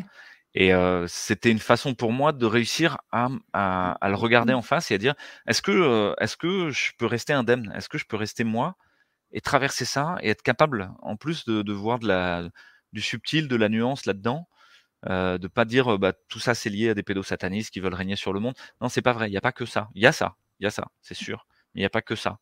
Euh, et qu'est-ce que je peux y faire? Qu'est-ce que je peux y faire? Tu as sans cesse cette question qui revient. Euh, la question de l'impuissance systématique dans laquelle on est mise. Et est-ce que c'est ma mission de vie de devoir travailler là-dessus? Voilà, moi j'essaie d'en témoigner un tout petit peu là à ma mesure. Il y en a d'autres qui font des films, il y en a d'autres qui font des témoignages, il y en a d'autres qui, qui racontent. Et je pense que c'est vraiment une des clés de résolution sur ce qui est, tout ce qui est en train de nous arriver. Parce que c'est la perversion totale, en fait. C'est l'inversion de toutes les valeurs. C'est euh, mmh tout ce qui est rite initiatique, qui normalement devrait nous amener à plus grand, à plus de responsabilité vis-à-vis du monde, est tordu pour en faire des outils de pouvoir, euh, pour mmh faire que tu règnes sur le monde. Et, et mmh ça, ça rebondit sur tous les textes anciens qui te disent que Satan est le maître de ce monde, quoi, et le prince de ce monde. C'est-à-dire c'est marqué partout, quoi. C'est marqué dans Dostoïevski quand tu lis les frères Karamazov, c'est marqué partout. Et, au début, ça te paraît juste des mots, quoi. Tu sais, un truc symbolique et tout ça. Et quand tu te rends compte que c'est pas symbolique, que c'est mmh réel, que c'est là, et que c'est effectivement seriné toute la journée dans tous les médias mainstream, le, des messages pervertis sont mis en place comme des refrains, des rengaines qu'on te met dans la tête sans même que tu le saches pour te hacker le cerveau, quoi. Dans toute la symbolique qui est utilisée, dans tous les, ouais, dans, dans les, grandes cérémonies d'ouverture des JO, dans les cérémonies d'ouverture de tel les ou tel Grammys, euh, mmh les Grammy Awards, etc. C'est partout. Et mmh là, tu te rends compte qu'effectivement, il y a une internationale élitaire complètement tordue qui règne sur le monde et que c'est elle qu'il faut détrôner, quoi. Euh, et en même temps, elle n'est qu'à un petit endroit, elle n'est pas partout, heureusement. heureusement, il y a l'Afrique, heureusement, il y a l'Amérique du Sud, heureusement, il y a l'Asie, heureusement, il y a euh, la Russie, heureusement, il y a plein de choses. C'est là aussi, hein, en Asie, c'est très euh, la K-pop. Mmh c'est là aussi, mais mais il y a des contre-pouvoirs, on va dire. Alors que chez nous, on a, il y a vraiment une industrialisation de la de la manufacture du consentement et de la du hacking culturel qui, qui s'est mis en place parce que on a détruit justement toutes les structures référentielles anciennes euh, la religion, la famille, les trucs comme ça. Et on a mis ça à la place, en faisant mmh comme si c'était, ça devait être ça nos référents. Donc, euh, ouais, ça c'est, un gros gros sujet quoi. Ouais, c'est un gros sujet. prudent, Et donc moi je resterai dans le dans le roman, tu vois, dans la narration. Euh, euh, ben justement, tu vois, c'est euh, le livre que j'ai écrit, je l'ai écrit sous forme de roman, justement parce que je me suis dit, c'est la meilleure façon. Parce que oui, euh, le fait qu'on voit juste des points d'iceberg qui émergent, on ne peut pas vraiment savoir avec certitude. Donc, ça, ça, donne place à beaucoup de théories puis tout ça. Puis, donc, le terreau est fertile pour écrire une trame fictive, mais sur quelque chose quand même, on peut observer D'ailleurs, les vidéos que j'ai faites, c'est ça. Je, ne fais que présenter des observations. Je montre des euh, vidéoclips de stars, puis je montre les symboles qui reviennent à répétition, à répétition, à répétition. Je me dis, ben après, vous, vous pouvez voir que c'est du marketing, ou vous pouvez aussi constater qu'il y a un message qui est passé, euh, talonné et répété on en tire la conclusion qu'on veut, mais mon but, c'est d'amener les gens à prendre conscience qu'ils sont constamment exposés à des valeurs associées au satanisme, que ce soit euh, les drogues, euh, justement, plus avoir de genre, euh, le sexe avec absolument aucune valeur amoureuse derrière, là, le sexe à, toutes les sauces, avec n'importe qui. Et, tout ça, c'est des valeurs associées au satanisme. Donc, comme je dis toujours, qu'on y croit ou qu'on ne croit pas au satanisme, le Satan avec ses cornes qui est rouge, plein de sang, on n'est pas obligé de croire à lui, mais il y a quand même, il y a tout un monde de valeurs qui gravitent autour du satanisme dans lesquelles on baigne comme société, auxquelles je n'ai pas envie d'adhérer. Puis ça me demande donc de me positionner. Tu parles du non-agir dans ton, euh, dans ton livre. L'importance, tout d'abord, de juste se retirer, de, dire non, je, n'ai pas envie de jouer cette trame narrative-là. Je pense que c'est la première étape vers commencer à construire quelque chose de plus aligné avec nos valeurs à nous. Ouais, exactement. Pour moi, c'est comme ça que je le prends. C'est une espèce de miroir. Parce que sataniste, c'est tout de suite un mot où voilà, tu vas être classifié complotiste, etc. Et au fond, tu pourrais dire de l'autre côté, il y a des gens qui, qui défendent des valeurs christiques, des valeurs musulmanes, juives et autres, qui sont dans quelque chose de juste, de, vrai, d'aligné. Et il y en a, il y en a même qui le font, mais sans, sans avoir besoin de faire référence à un dieu quelconque ou à une religion quelconque, quoi. Mmh et là, c'est pareil dans, dans, le sens du, du, mal, on pourrait dire, dans cette polarité-là. Hein, c'est comme une bipolaire. C'est pas qu'il y a et que le bien et que le mal. Il y a plein de trucs entre les deux. Il y a, il y a, il y a, il y a comme un aimant avec son pôle nord, son pôle sud, son pôle mauvais et son pôle bon. Et on, on, est pétri de ça, nous aussi en permanence, tu peux être attiré par la facilité, la vitesse, le pouvoir, l'argent, euh, voilà. Ou mmh remettre sur le tapis le fait d'essayer d'aider les autres, de, de toi-même prendre soin de toi, de prendre soin du monde. Et au fond, est-ce qu'on a besoin d'appeler ça satanisme pour le faire comprendre aux gens? Je suis pas sûr. Euh, C'est pas forcément nécessaire parce que ça mmh peut déclassifier. En même temps, ça donne, ça donne aussi l'image extrême de ce que ça peut être. Mmh euh, euh, quand, on, ouais, quand on est dans la pédocriminalité institutionnelle et rituelle, là, on est vraiment dans un truc euh, euh qui dérape complet. Quoi. Et, et, effectivement, ça te donne en miroir, mais qu'est-ce que j'ai envie de vivre? J'ai envie de vivre en mmh colère, à vouloir défoncer ceux qui m'ont fait du mal. Non, en fait, on fout, quoi. C'est pas ça que j'ai envie de vivre. Euh, bah, qu'est-ce que c'est l'art pour moi? C'est me défouler de toutes les choses dont j'ai peur, etc., et mettre du noir sur euh, une toile, euh, tout ça, ou c'est essayer de rajouter la beauté au monde, d'amplifier la beauté. et là, ça va vraiment toucher le travail d'artiste. C'est je vais chanter ma révolte ou je vais chanter et, chacun sa, son chemin de vie. Je veux dire, hein, je, ne fais pas de jugement, mais moi, c'est aussi mon choix personnel de dire bah, peut-être qu'il faut rajouter de la beauté au monde, rajouter de la joie, du partage, etc. chaque jour, parce que tout ce que je mettrai pas n'y sera pas. C'est une phrase de Christiane Singer, elle dit toute la joie que tu ne mettras pas dans cette journée n'y sera pas. Toute la beauté, tout le partage, tout le... n'y seront pas. Donc, bah, voilà, mmh tu portes ta responsabilité en fait sur le monde que tu as envie de vivre et de faire chaque mmh jour. Donc, c'est aussi une espèce de responsabilité derrière ce que je regarde aussi dans les réseaux sociaux et derrière ce que je fais résonner. Si je passe ma vie à regarder des vidéos qui disent que Klaus Schwab va tous nous tuer, etc., euh, c'est bon, moi j'ai compris, hein, ça va, j'ai pas besoin d'en regarder plus, quoi. Euh... non, puis comme on disait tout à l'heure, c'est parce que ça leur donne ce pouvoir-là aussi. Exactement, j'ai pas besoin de me saturer du monstre, parce que sinon ça devient une sorte de toc, c'est comme un rituel pour me protéger, parce que tant que je le regarde, il n'est pas encore sur moi, tu vois. Euh, mais en fait, je ne fais rien. Et eh ben, mmh non faire déjà, euh, ce que je dis, non agir, c'est déjà ne pas donner d'énergie à ce monstre-là. C'est pas parce que ça y est, moi je sais, c'est bon, j'ai compris, j'ai pas besoin d'en regarder plus. Si je regarde plus, c'est pour l'étudier et le vaincre. Ce sera pour essayer de mmh trouver les failles. Tu vois, on a étudié le Covid comme ça de manière très précise, mais on a arrêté de regarder des réseaux sociaux sur le Covid. On est allé voir les études scientifiques, on est allé voir ce qu'avaient marqué les institutions pour leur faire des procès, pour faire des trucs. Mais, mais euh, ça va, maintenant, ce qui se dit euh, sur les réseaux sociaux, je m'en fous en fait. Oui, ouais, On n'a pas le choix de s'en foutre. Non, mais c'est parce que sinon, il n'y a pas de fin à ça. Ça ne sert à rien de donner de l'attention à, ça, même si on peut se faire rappeler une fois de temps en temps, mais je, pense qu'on apprend aussi à, remettre nos énergies à, la bonne place. Euh, je veux euh, ouvrir euh, le dialogue. De, manière ah. paradoxale, si, si, toi, si en tant que producteur de contenu, tu te mets que à essaimer des trucs sombres, en fait, c'est une façon de prendre le pouvoir sur ton audience. Tu vas les rendre dépendants parce qu'ils sont dans la Mmh. peur et entretenus dans la peur. Et je pense à certains fils Telegram ou certains fils Twitter qu'on voit que des trucs glauquissimes, quoi. Et, et je, je Mmh crois que ça part d'une volonté de se débarrasser de cette peur-là, tu vois, Ouais. de dire ah, pff, si je la file aux autres, je l'aurai plus. Mais en fait, ça l'amplifie. Et en plus, ça pervertit l'intention. C'est mon intention, c'est plus de vous faire sortir de tout ça, c'est de vous maintenir là-dedans parce que euh, j'ai 300 000 followers ou je sais pas quoi. Et euh, c'est un peu trop ouais. facile. C'est le même jeu que le système au fond. Donc ça veut dire qu'il y a une sorte d'équilibre à trouver ou de faire le grand écart en d'un côté le constat réaliste de ce qui se passe, sans phare, tu dis les choses, et de l'autre côté essayer de donner des pistes de sortie.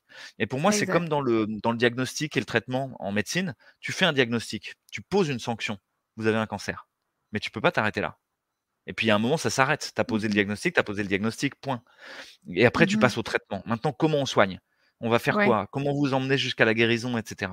Euh, et, et- Parce que si tu fais pas ça, la personne, tu la revois jamais. hein. Ou alors, tu la Ouais, maintiens dans le, dans le stress de son cancer. Quoi. C'est ça. Puis de toute façon, poser le diagnostic, c'est pas ce qui est supposé prendre le plus de temps. C'est justement le traitement après qui devrait être là où on tombe dans l'action, puis on tombe dans, dans quelque chose qui devrait être positif, du moins.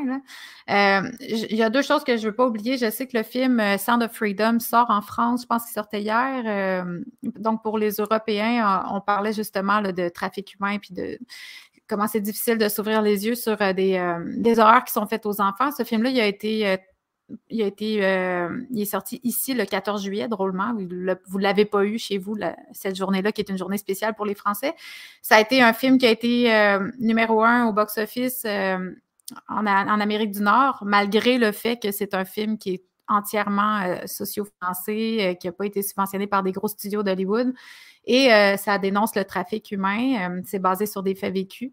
Euh, je vous recommande vraiment d'aller le voir. C'est un très, très beau film. Euh, puis euh, je pense qu'il faut faire entendre nos voix puis dire qu'on est en désaccord avec ce genre de ce genre de choses-là. Puis les médias ne l'ont pas supporté. Au contraire, ils l'ont sali. Ça amène à se poser certaines questions. Euh, donc ça, c'était la petite parenthèse que je voulais faire. Et euh, je voulais aussi dire à tout le monde qui sont dans la conversation en ce moment, on est 536 en direct. Euh, merci à tout le monde d'être là avec nous. Euh, vous pouvez poser des questions à Dr Fouché. Je voulais quand même euh, prendre un petit peu de temps pour, euh, pour accepter vos questions. Donc, euh, c'est le moment de les écrire dans le chat. Euh, puis, euh, je vais en choisir euh, quelques-unes. On va, on va terminer quand même bientôt la discussion. Je ne vais pas prendre euh, tout ton temps. Louis, je sais que tu as des enfants à, à aller chercher. Puis, j'ai aussi des enfants à gérer. Alors, on a chacun des enfants à gérer. Mais, euh, mais c'est ça, avant, euh, il n'y a toujours pas de questions. Donc, avant d'en prendre une, j'aurais voulu quand même amener euh, un, mot de la fin euh, pour toi, Louis. Euh, euh, tu parles de solutions. Est-ce que concrètement, en ce moment, es, est-ce que tu as vraiment un plan d'action pour vers quoi tu t'en vas? Là, on parlait tantôt, oui, euh, l'action, euh, bon, tu as un problème avec euh, la chambre disciplinaire, tout ça, mais, mais qu'est-ce qui, qu'est-ce qui s'en vient pour toi?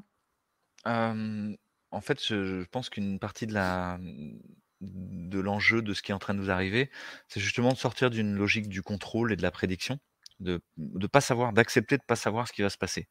Parce que plus j'accepte cette dimension d'impermanence et de, de, changement, plus il y a des bifurcations possibles qui peuvent s'ouvrir.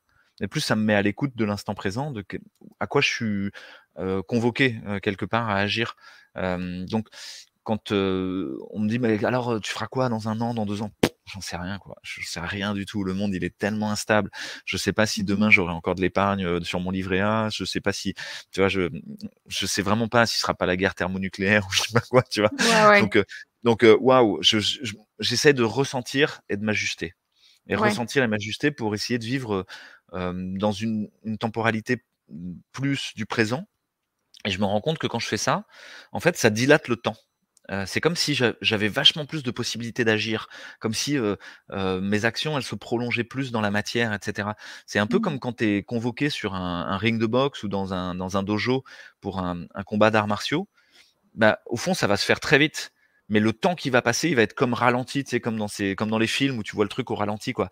Ouais, ouais le, la prise de l'autre, tu vas avoir 50 000 façons d'y réagir, etc. Et ça va être complètement instinctif. Tu n'auras pas prévu ce qui se passe. Euh, c'est ça, c'est comme ça que j'essaye de, de, me mettre dans cette logique-là et dans une logique non violente où en gros euh, tout ce qui est en train de se passer est un petit maître pour m'enseigner quel est mon chemin de vie à moi. Euh, et donc, si je, au fond, si la décision du Conseil de l'ordre c'est de me radier pendant dix ans, ok, ça veut dire que c'est pas à cet endroit-là que je pourrais agir. C'est trop Ouais. fermé.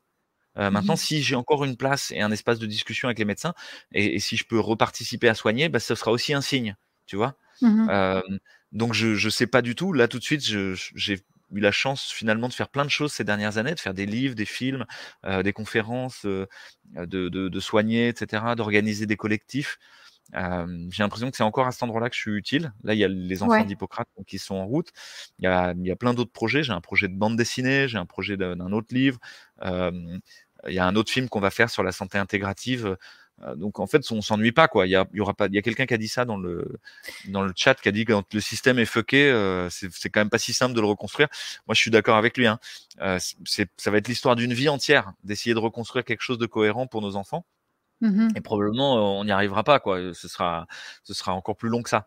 Donc, j'ai aucun, j'ai aucun espoir, au sens où je ne projette rien. Je, de temps en temps, j'ai des coups de mou. Je me dis, ouais, le monstre totalitaire va tous nous bouffer. Et, on va finir dans la Matrix à se faire sucer le cerveau et l'énergie par, par le technocentre. Donc, ça, c'est les coups de blues. Et puis d'autres moments où je ressors, je regarde le ciel, les lumières de l'automne, les vrais gens et tout ça, et, et où je, je vois que en fait, c'est beau, quoi c'est ça. Et on est convié à une sorte de destin héroïque euh, par ce qui se passe. Parce que si mmh effectivement on reste comme ça, à consommer, à, vouloir du loisir, à vouloir euh, s'endormir à coups d'alcool, de shit, de d'opioïdes ou je sais pas quoi, ou de jeu vidéo, ouais, là c'est sûr, ça, ça nous amène dans le mur. Par contre, dès qu'on se met en mouvement, euh, il se passe énormément de choses. Et, on n'a pas tous mmh vocation à écrire des bouquins, etc. Hein. Il y a des gens, leur vocation, ça va être de faire le cake aux olives pour la manifestation. Et ce sera super, ce sera déjà énorme. Ou de garder les enfants et de leur apporter de la joie, des histoires chouettes et tout ça. Mmh et on a tous quelque chose en nous, quand on le trouve, plus on en donne, plus on en a. Euh, on perd rien quand on le fait. plus on le donne, on n'a pas besoin de compter, c'est pas économique, on n'attend pas de rémunération ni rien. Et pourtant, on reçoit en retour encore plus que ce qu'on a donné. Et, euh, c'est intéressant parce que dès qu'on trouve ça, ça y est, on, est sur le fil rouge de sa vie, quoi. On n'a qu'à essayer de le tenir. En permanence, on va essayer de nous dire ah l'Ukraine, ah l'Israël, ah je sais pas quoi, euh, mais et de nous tirer en dehors de notre centre. Mais l'enjeu, c'est de rester sur le moyeu de la roue, quoi. Rester au centre. Oui, c'est ça, euh, c'est le défi. J'ai mis la, question de Nat Forg. Ben, c'est parce que ça parlait un peu de ce qu'on discutait, mais elle demandait, compte tenu de votre position depuis quatre ans, euh, comment vous êtes-vous réorganisé professionnellement? Euh, je vis au crochet de ma femme. Euh, mais elle n'est pas suspendue, elle aussi? si, mais elle a repris, elle a pu reprendre. Ah, Et donc, ça, la question monétaire est, peu importante. En vrai, même quand on était suspendu, il y a le maraîcher du coin qui nous a donné des légumes, des gens qui nous ont aidés en nous donnant des vêtements. il y a eu plein, plein de choses qui ont concouru à dire, mais en fait, il n'y a pas de problème, quoi. Et même si on avait dû quitter notre maison, en fait, on aurait eu de la famille. En fait, on aurait eu du soutien, de l'entraide.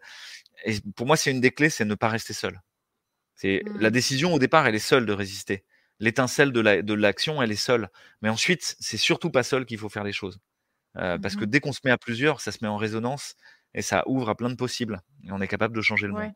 Donc bah là, tout de suite, au niveau professionnel, je continue à maintenir à jour mes connaissances. Je bosse, en fait, non-stop. je travaille le Covid, la Covidologie, la spikologie, la vaccinologie. Et puis, de l'autre côté, tout le travail plutôt philosophique et, sociologique sur ce qui est en train de se passer, quoi. Mmh sur la, question du totalitarisme. Il y a du travail de toute façon, on ne va pas chômer. Hein. Euh, écoute, euh, ben, merci à ta femme euh, de travailler pour vous deux. comment expliquer aux gens qu'ils ont été floués demande Julie Marchand? Je travaille dans le domaine de la santé, j'ai vraiment de la difficulté à éveiller les soignants. Ouais, bah, bah, ce qu'on a dit un petit peu tout à l'heure, c'est je pense qu'il faut renoncer à éveiller qui que ce soit ou à faire comprendre quoi que ce soit à qui que ce soit. moi, je sais que par exemple, j'ai jamais personne qui est venu me voir en me disant ah Louis, enfin après une discussion avec moi, hein, qui est venu me voir en me disant ah Louis grâce à toi j'ai vu la lumière enfin j'ai compris quoi. Ma vie a changé. Ça m'est pas arrivé et ça m'arrivera pas quoi. Euh, donc euh, c'est pas comme ça que ça marche. C'est vous mmh pouvez que vous contenter de semer des graines et une des graines intéressantes c'est la, question c'est un peu la logique socratique de la maïotique hein, vous savez faire accoucher quelque chose c'est poser une question parce que quand vous posez une question vous mettez en route plein de mécanismes neuronaux qui s'arrêtent pas je sais pas si vous voyez mais il y a des fois euh, vous... ah c'est quoi le nom de cet acteur américain? Je l'ai sur le bout de la langue Bon, et puis vous passez à autre chose. Puis le soir, en vous endormant, Clint Eastwood. Ah, ça y est, j'ai retrouvé. Et, euh, et, et, pouf, c'est revenu d'un coup, alors que c'est cinq heures après. et que vous, vous pensiez plus à ça. C'est-à-dire la question, elle continuait dans la rame à aller faire des accès disques. Où est-ce que c'est ce truc Jusqu'à enfin le trouver, Clint Eastwood, Eureka. Et ça, c'est la force de la question. Et donc, il faut trouver les bonnes questions à poser. Il y Parce que si vous donnez tout de suite la réponse, ça y est, le dossier, il est fermé. OK, il m'a donné sa réponse, je suis pas d'accord avec. Elle me met en inconfort sur toute ma vie. je vais éliminer sa réponse et je vais garder ma vie intacte. C'est ça qui va se passer. C'est vous résolvez la, dissonance cognitive en, ayant du déni pour ce qui vous met en inconfort. Donc, pour moi, il y a plusieurs éléments. C'est la répétition la répétition, la répétition, le refrain, la rengaine, comme ils font les autres, quoi. Vous répétez, vous répétez, vous répétez. Vous répétez de plein de manières différentes. Des stickers, des affiches, des affiches sur votre bagnole, euh, des, des, euh, à la fin de votre mail, à chaque fois que vous envoyez un mail, une petite question. Vous posez une question à la fin de votre mail à chaque fois. Il y a des petits trucs qui taraudent, quoi. Vous vissez quelque chose dans le cerveau de l'autre, euh, progressivement.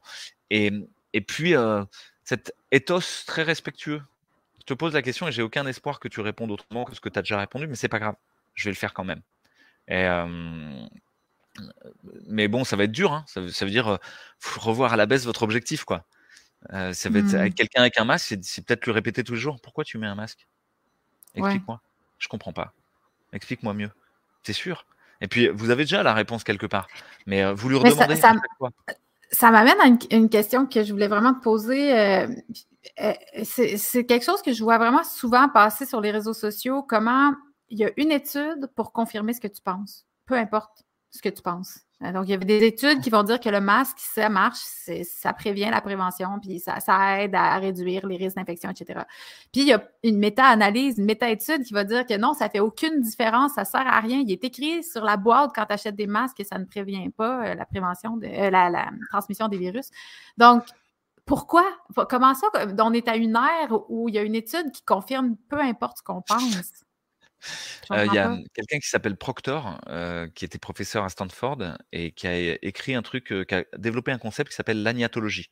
L'agnatologie, c'est la fabrique de l'ignorance.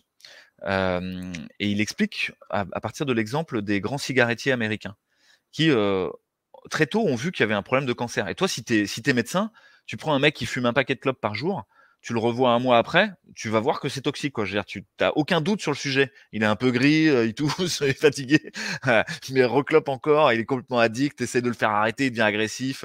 ok, tu as compris, c'est une drogue, elle est toxique, ça rend malade. Euh, puis si tu attends un peu, que tu as un peu d'expérience, tu vas voir qu'il y a un putain de cancer qui va pousser. Bref, il n'y avait aucun doute dans le réel. Mais il fallait que les cigarettiers mettent du doute, parce que sinon ils auraient arrêté de vendre. Donc déjà, ils ont mis du doute en faisant vendre, euh, en faisant donner des cigarettes par les structures d'État. Euh, les, militaires américains, ils avaient des Lucky Strike. Les militaires français, ils avaient des Gauloises distribuées gratos, tu vois. Attends, si l'État donne à ses militaires des Gauloises, ça peut pas être toxique, quoi. Pas possible, tu vois. Euh, non, l'État ferait jamais une chose pareille. Il ferait jamais ça. Il faut que ces militaires ils soient en forme. Ils peuvent pas euh, cracher leurs poumons quand ils vont faire le parcours du combattant et, aller mater les ennemis, quoi. Donc, tu vois, il y a ce travail-là de lobbyisme de fond avec les structures d'État. Ça, ça a mmh toujours été là. Mais aujourd'hui, c'est un stade vraiment fasciste, hein, c'est-à-dire la, collusion complète des structures d'État avec les structures multinationales et l'asservissement des structures institutionnelles par, par le, monde marchand et industriel. Ensuite, ils ont produit de la fausse science. Ça veut dire quoi? Ils ont fait des études en disant non, c'était bon de fumer en fait. On peut même fumer enceinte et tout ça. Ils ont fait un marketing de folie avec des médecins qui fumaient en disant bah si votre médecin fume, c'est bien que c'est bon pour la santé. Avec des femmes enceintes en train de fumer. Euh, le... Ils ont ouvert le marché des femmes, tu vois, en faisant faire qu'une suffragette, quelqu'un, une femme qui allait manifester pour euh, revendiquer euh, le droit de vote, s'est mise à cloper au milieu et donc la clope est devenue le symbole de la liberté pour les femmes, tu vois. Et sur la question du cancer, ils ont dévié le tir en disant en cherchant il y a d'autres causes, les virus, le, la génétique, etc. Et, en oubliant la part environnementale. Et en faisant des congrès, des colloques, en finançant de la recherche sur le sujet, en faisant des task force de recherche avec les universités sur la recherche sur les virus dans le cancer. Tout ça, ça participe de ce qu'on appelle l'agnatologie. Et ce qui fait que pendant plus de 80 ans, on a continué à dire non, il n'y a pas de problème, on sait pas sûr que cancer et tabac, euh, tu vois, alors qu'on savait 80 ans avant. Donc là, c'est exactement pareil. On sait très bien que les masques, ça sert à rien dans les infections virales respiratoires. c'est sûr et certain. Je veux dire, les masques de papier, ça marche pas. Il y a, y, a y a, une quantité d'études sur le sujet qui est proprement hallucinante. C'est juste un constat pragmatique, quoi. Si ça avait mmh. putain de marché, il n'y aurait pas eu cette transmission-là du virus, quoi. C'est ah en face. À un moment, c'est juste pragmatique, quoi. Et, et, donc, ça sert à rien. Mais effectivement, il y a une agnatologie énorme faite par les, laboratoires pharmaceutiques pour maintenir le doute. Ça veut dire que la réponse, elle ne viendra pas de, la science, enfin du ah. scientisme, parce que c'est plus de la science, quoi. Et, il faut revenir au réel. C'est juste, tu dis que le vaccin a sauvé des millions de vies et tout, mais tu as vu autour de toi les gens vaccinés, quoi. Ils n'ont pas été malades du Covid, ils n'ont pas. Mais si, deux semaines après, ils ont fait un Covid. Ah, bon, tu vois, ça, c'est le retour à l'expérience, quoi. Pour moi, c'est un truc très important, là, dans le, une phénoménologie de l'expérience. Enfin voilà, donc mmh je ne sais pas si ça répond complètement à la question. Oui. Hein, mais... mais en fait, je pense aussi c'est que il faut aller à la source. Il y a quelqu'un qui me citait une étude de Yale dernièrement, comme quoi, euh, bon, euh, ceux qui euh, supportent Trump seront plus morts parce qu'ils ne sont pas faits vacciner. Voilà, ils sont des gros cons fascistes, etc. Voilà. exactement, mais il va s'en dire. Donc là, ça faisait en sorte qu'il y avait 43% plus de supporters de Trump qui étaient morts pendant les dernières années. C'était une étude de Yale. là, j'étais subjuguée parce que je me disais, mais mais comment est-ce possible? Pour moi, c'est sûr que c'est. Mais je connais pas assez, je suis pas assez capable d'aller comprendre les ah, ben chiffres. Pour aller à la source de l'étude puis voir qu'elle est bidon. Mais en en parlant avec d'autres personnes, il y a des gens qui me disaient ça me paraît assez bidon comme étude, mais ils ont, falsifié un peu les chiffres pour me donner un 43% puis les autres là-dessus, ça fait une, une, première de nouvelles et tout ça. Mais euh, ça devient vraiment difficile, en fait, de connaître la vérité. C'est ça ma conclusion. On est, vraiment dans le, monde, dans le régime des imposteurs. Il y a un livre de, de, quelqu'un que j'aime bien qui s'appelle La fabrique des imposteurs. C'est-à-dire qu'aujourd'hui, les structures institutionnelles comme l'université, etc., ne sont plus dignes de confiance.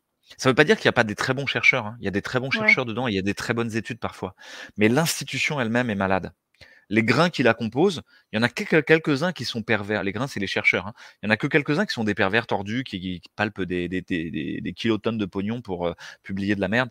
Et, euh, mais ils sont très actifs, ils sont relayés par les médias, ils sont relayés par. Tu vois, l'étude en général, tu l'as même pas vue, mais elle est relayée dans tous les médias mainstream.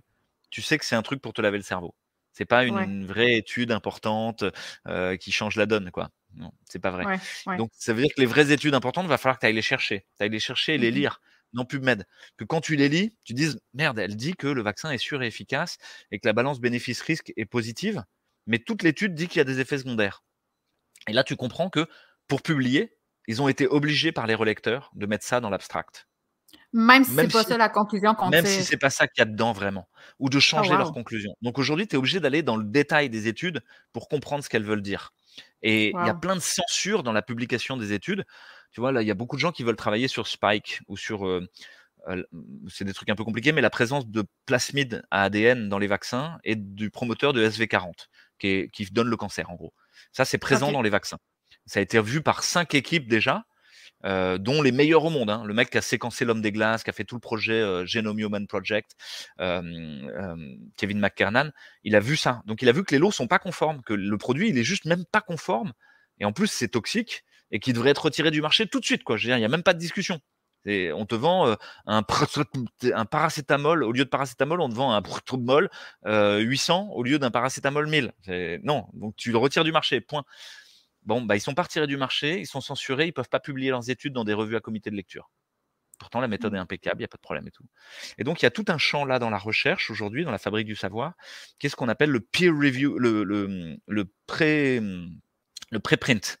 Le préprint, c'est ça n'a pas été revu par une, euh, grande compagnie d'édition, euh, mais par contre, on le publie quand même. À vous, citoyens, de faire votre idée sur la question. Et donc aujourd'hui, tu trouves énormément de choses dans les préprints. Et le travail universitaire, il, il s'est un peu transformé. Et, c'est ça qu'ont pas compris beaucoup de médecins ou autres. Maintenant, ils, disent oui, la société savante a dit ça, euh, le Boston, Yale a dit ça. C'est de la merde. Ce qu'il faut, c'est toi-même te faire ton idée sur la question, quoi. Oui, c'est ça. Mais c'est le défi. En fait, euh, on vit dans une ère où l'accès à l'information, en fait, on est noyé dans tellement d'informations que c'est comme le contraire de ce que ça a pu déjà être il y a 100 ans. Maintenant, on, en a trop. Il, y a, deux auteurs, Jean, Jean Baudrillard et euh, un, autre qui a écrit un truc qui s'appelle euh, euh, La Société du spectacle, Guy Debord, de Guy Debord. Et là-dedans, il dit Le vrai est devenu un moment du faux. C'est-à-dire, mmh, tout est faux. Mais ah il y a quand même des parcelles de vrai là-dedans qu'il faut réussir à trouver. Mais on vit dans le, Truman Show. Ah oui, on est dans le Truman Show. Puis le vrai, comme tu l'as mentionné plusieurs fois dans notre discussion, je pense que le vrai, c'est vraiment de se reconnecter les uns aux autres. Puis retrouver le, contact profond avec la nature. Tu sais, ça amène aussi avec, je trouve la physique quantique est vraiment une. J'en parle de plus en plus là, dans, mes, dans mes balados parce que je pense qu'il y, a une avenue vraiment d'espoir vers le monde quantique, vers la compréhension quantique de comment on a, on a un contrôle sur nos intentions, influence notre vie et tout ça. je pense que c'est là que ça, redonne de l'espoir, puis on n'est plus juste une victime d'un système qui ne nous plaît pas, dans lequel on est né. On, peut, on peut se, permettre de fantasmer à, créer autre chose. J'invite tout le monde à embarquer dans, hein. ça.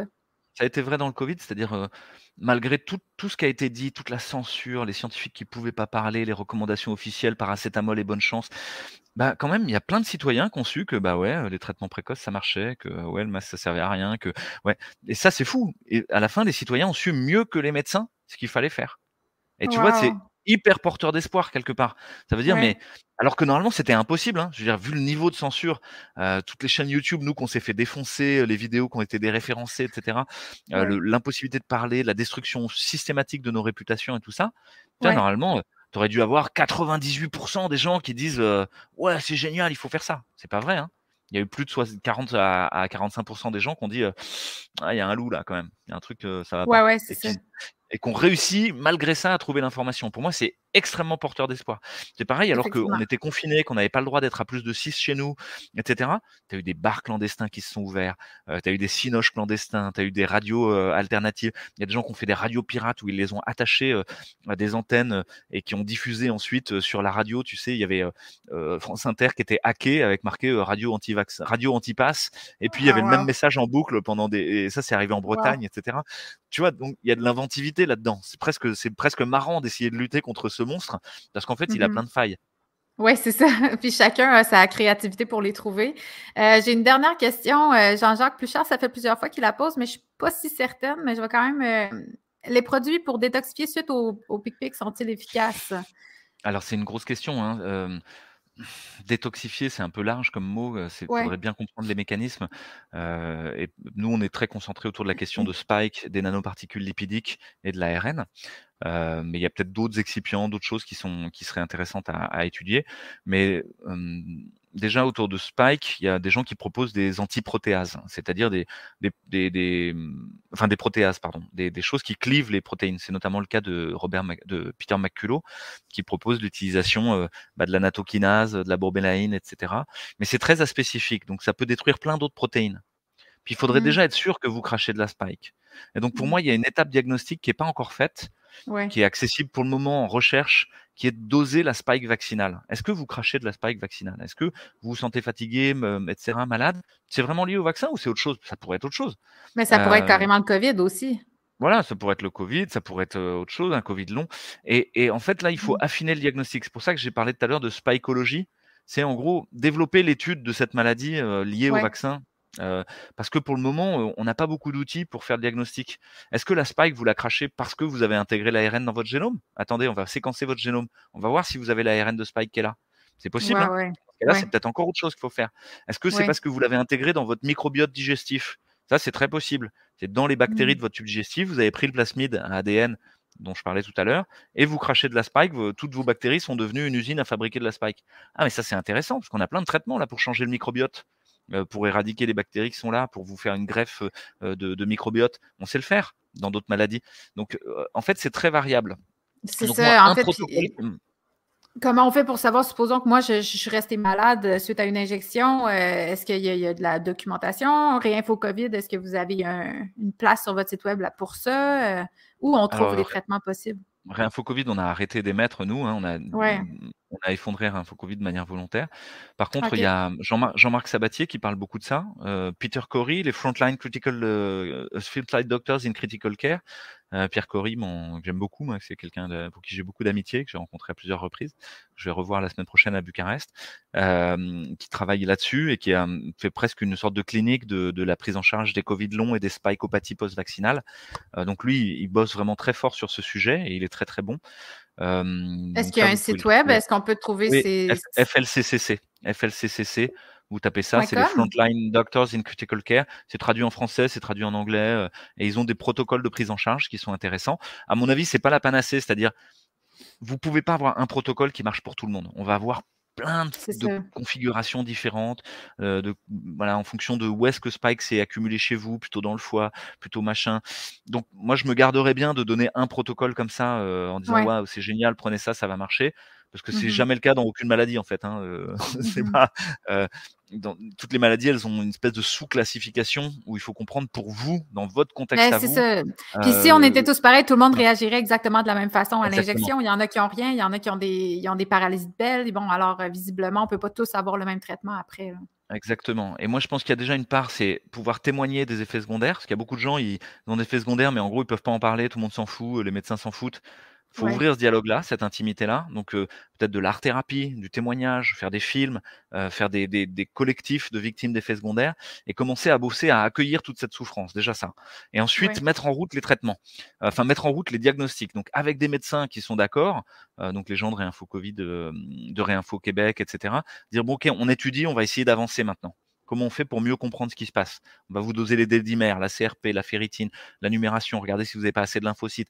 On va essayer de, faire venir les tests pour avoir de doser la spike. On va essayer de faire venir les tests pour séquencer euh, le génome, pour voir si vous avez de l'ARN qui traîne, etc. Et là, enfin, on va mettre en route des thérapeutiques. En même temps, on va mettre en route des thérapeutiques sur tous ces trucs-là. Il y a quand même un mmh nœud d'étranglement qui a l'air très intéressant. Ça, c'est le travail de Jean-Marc Sabatier. Je vous invite à aller voir.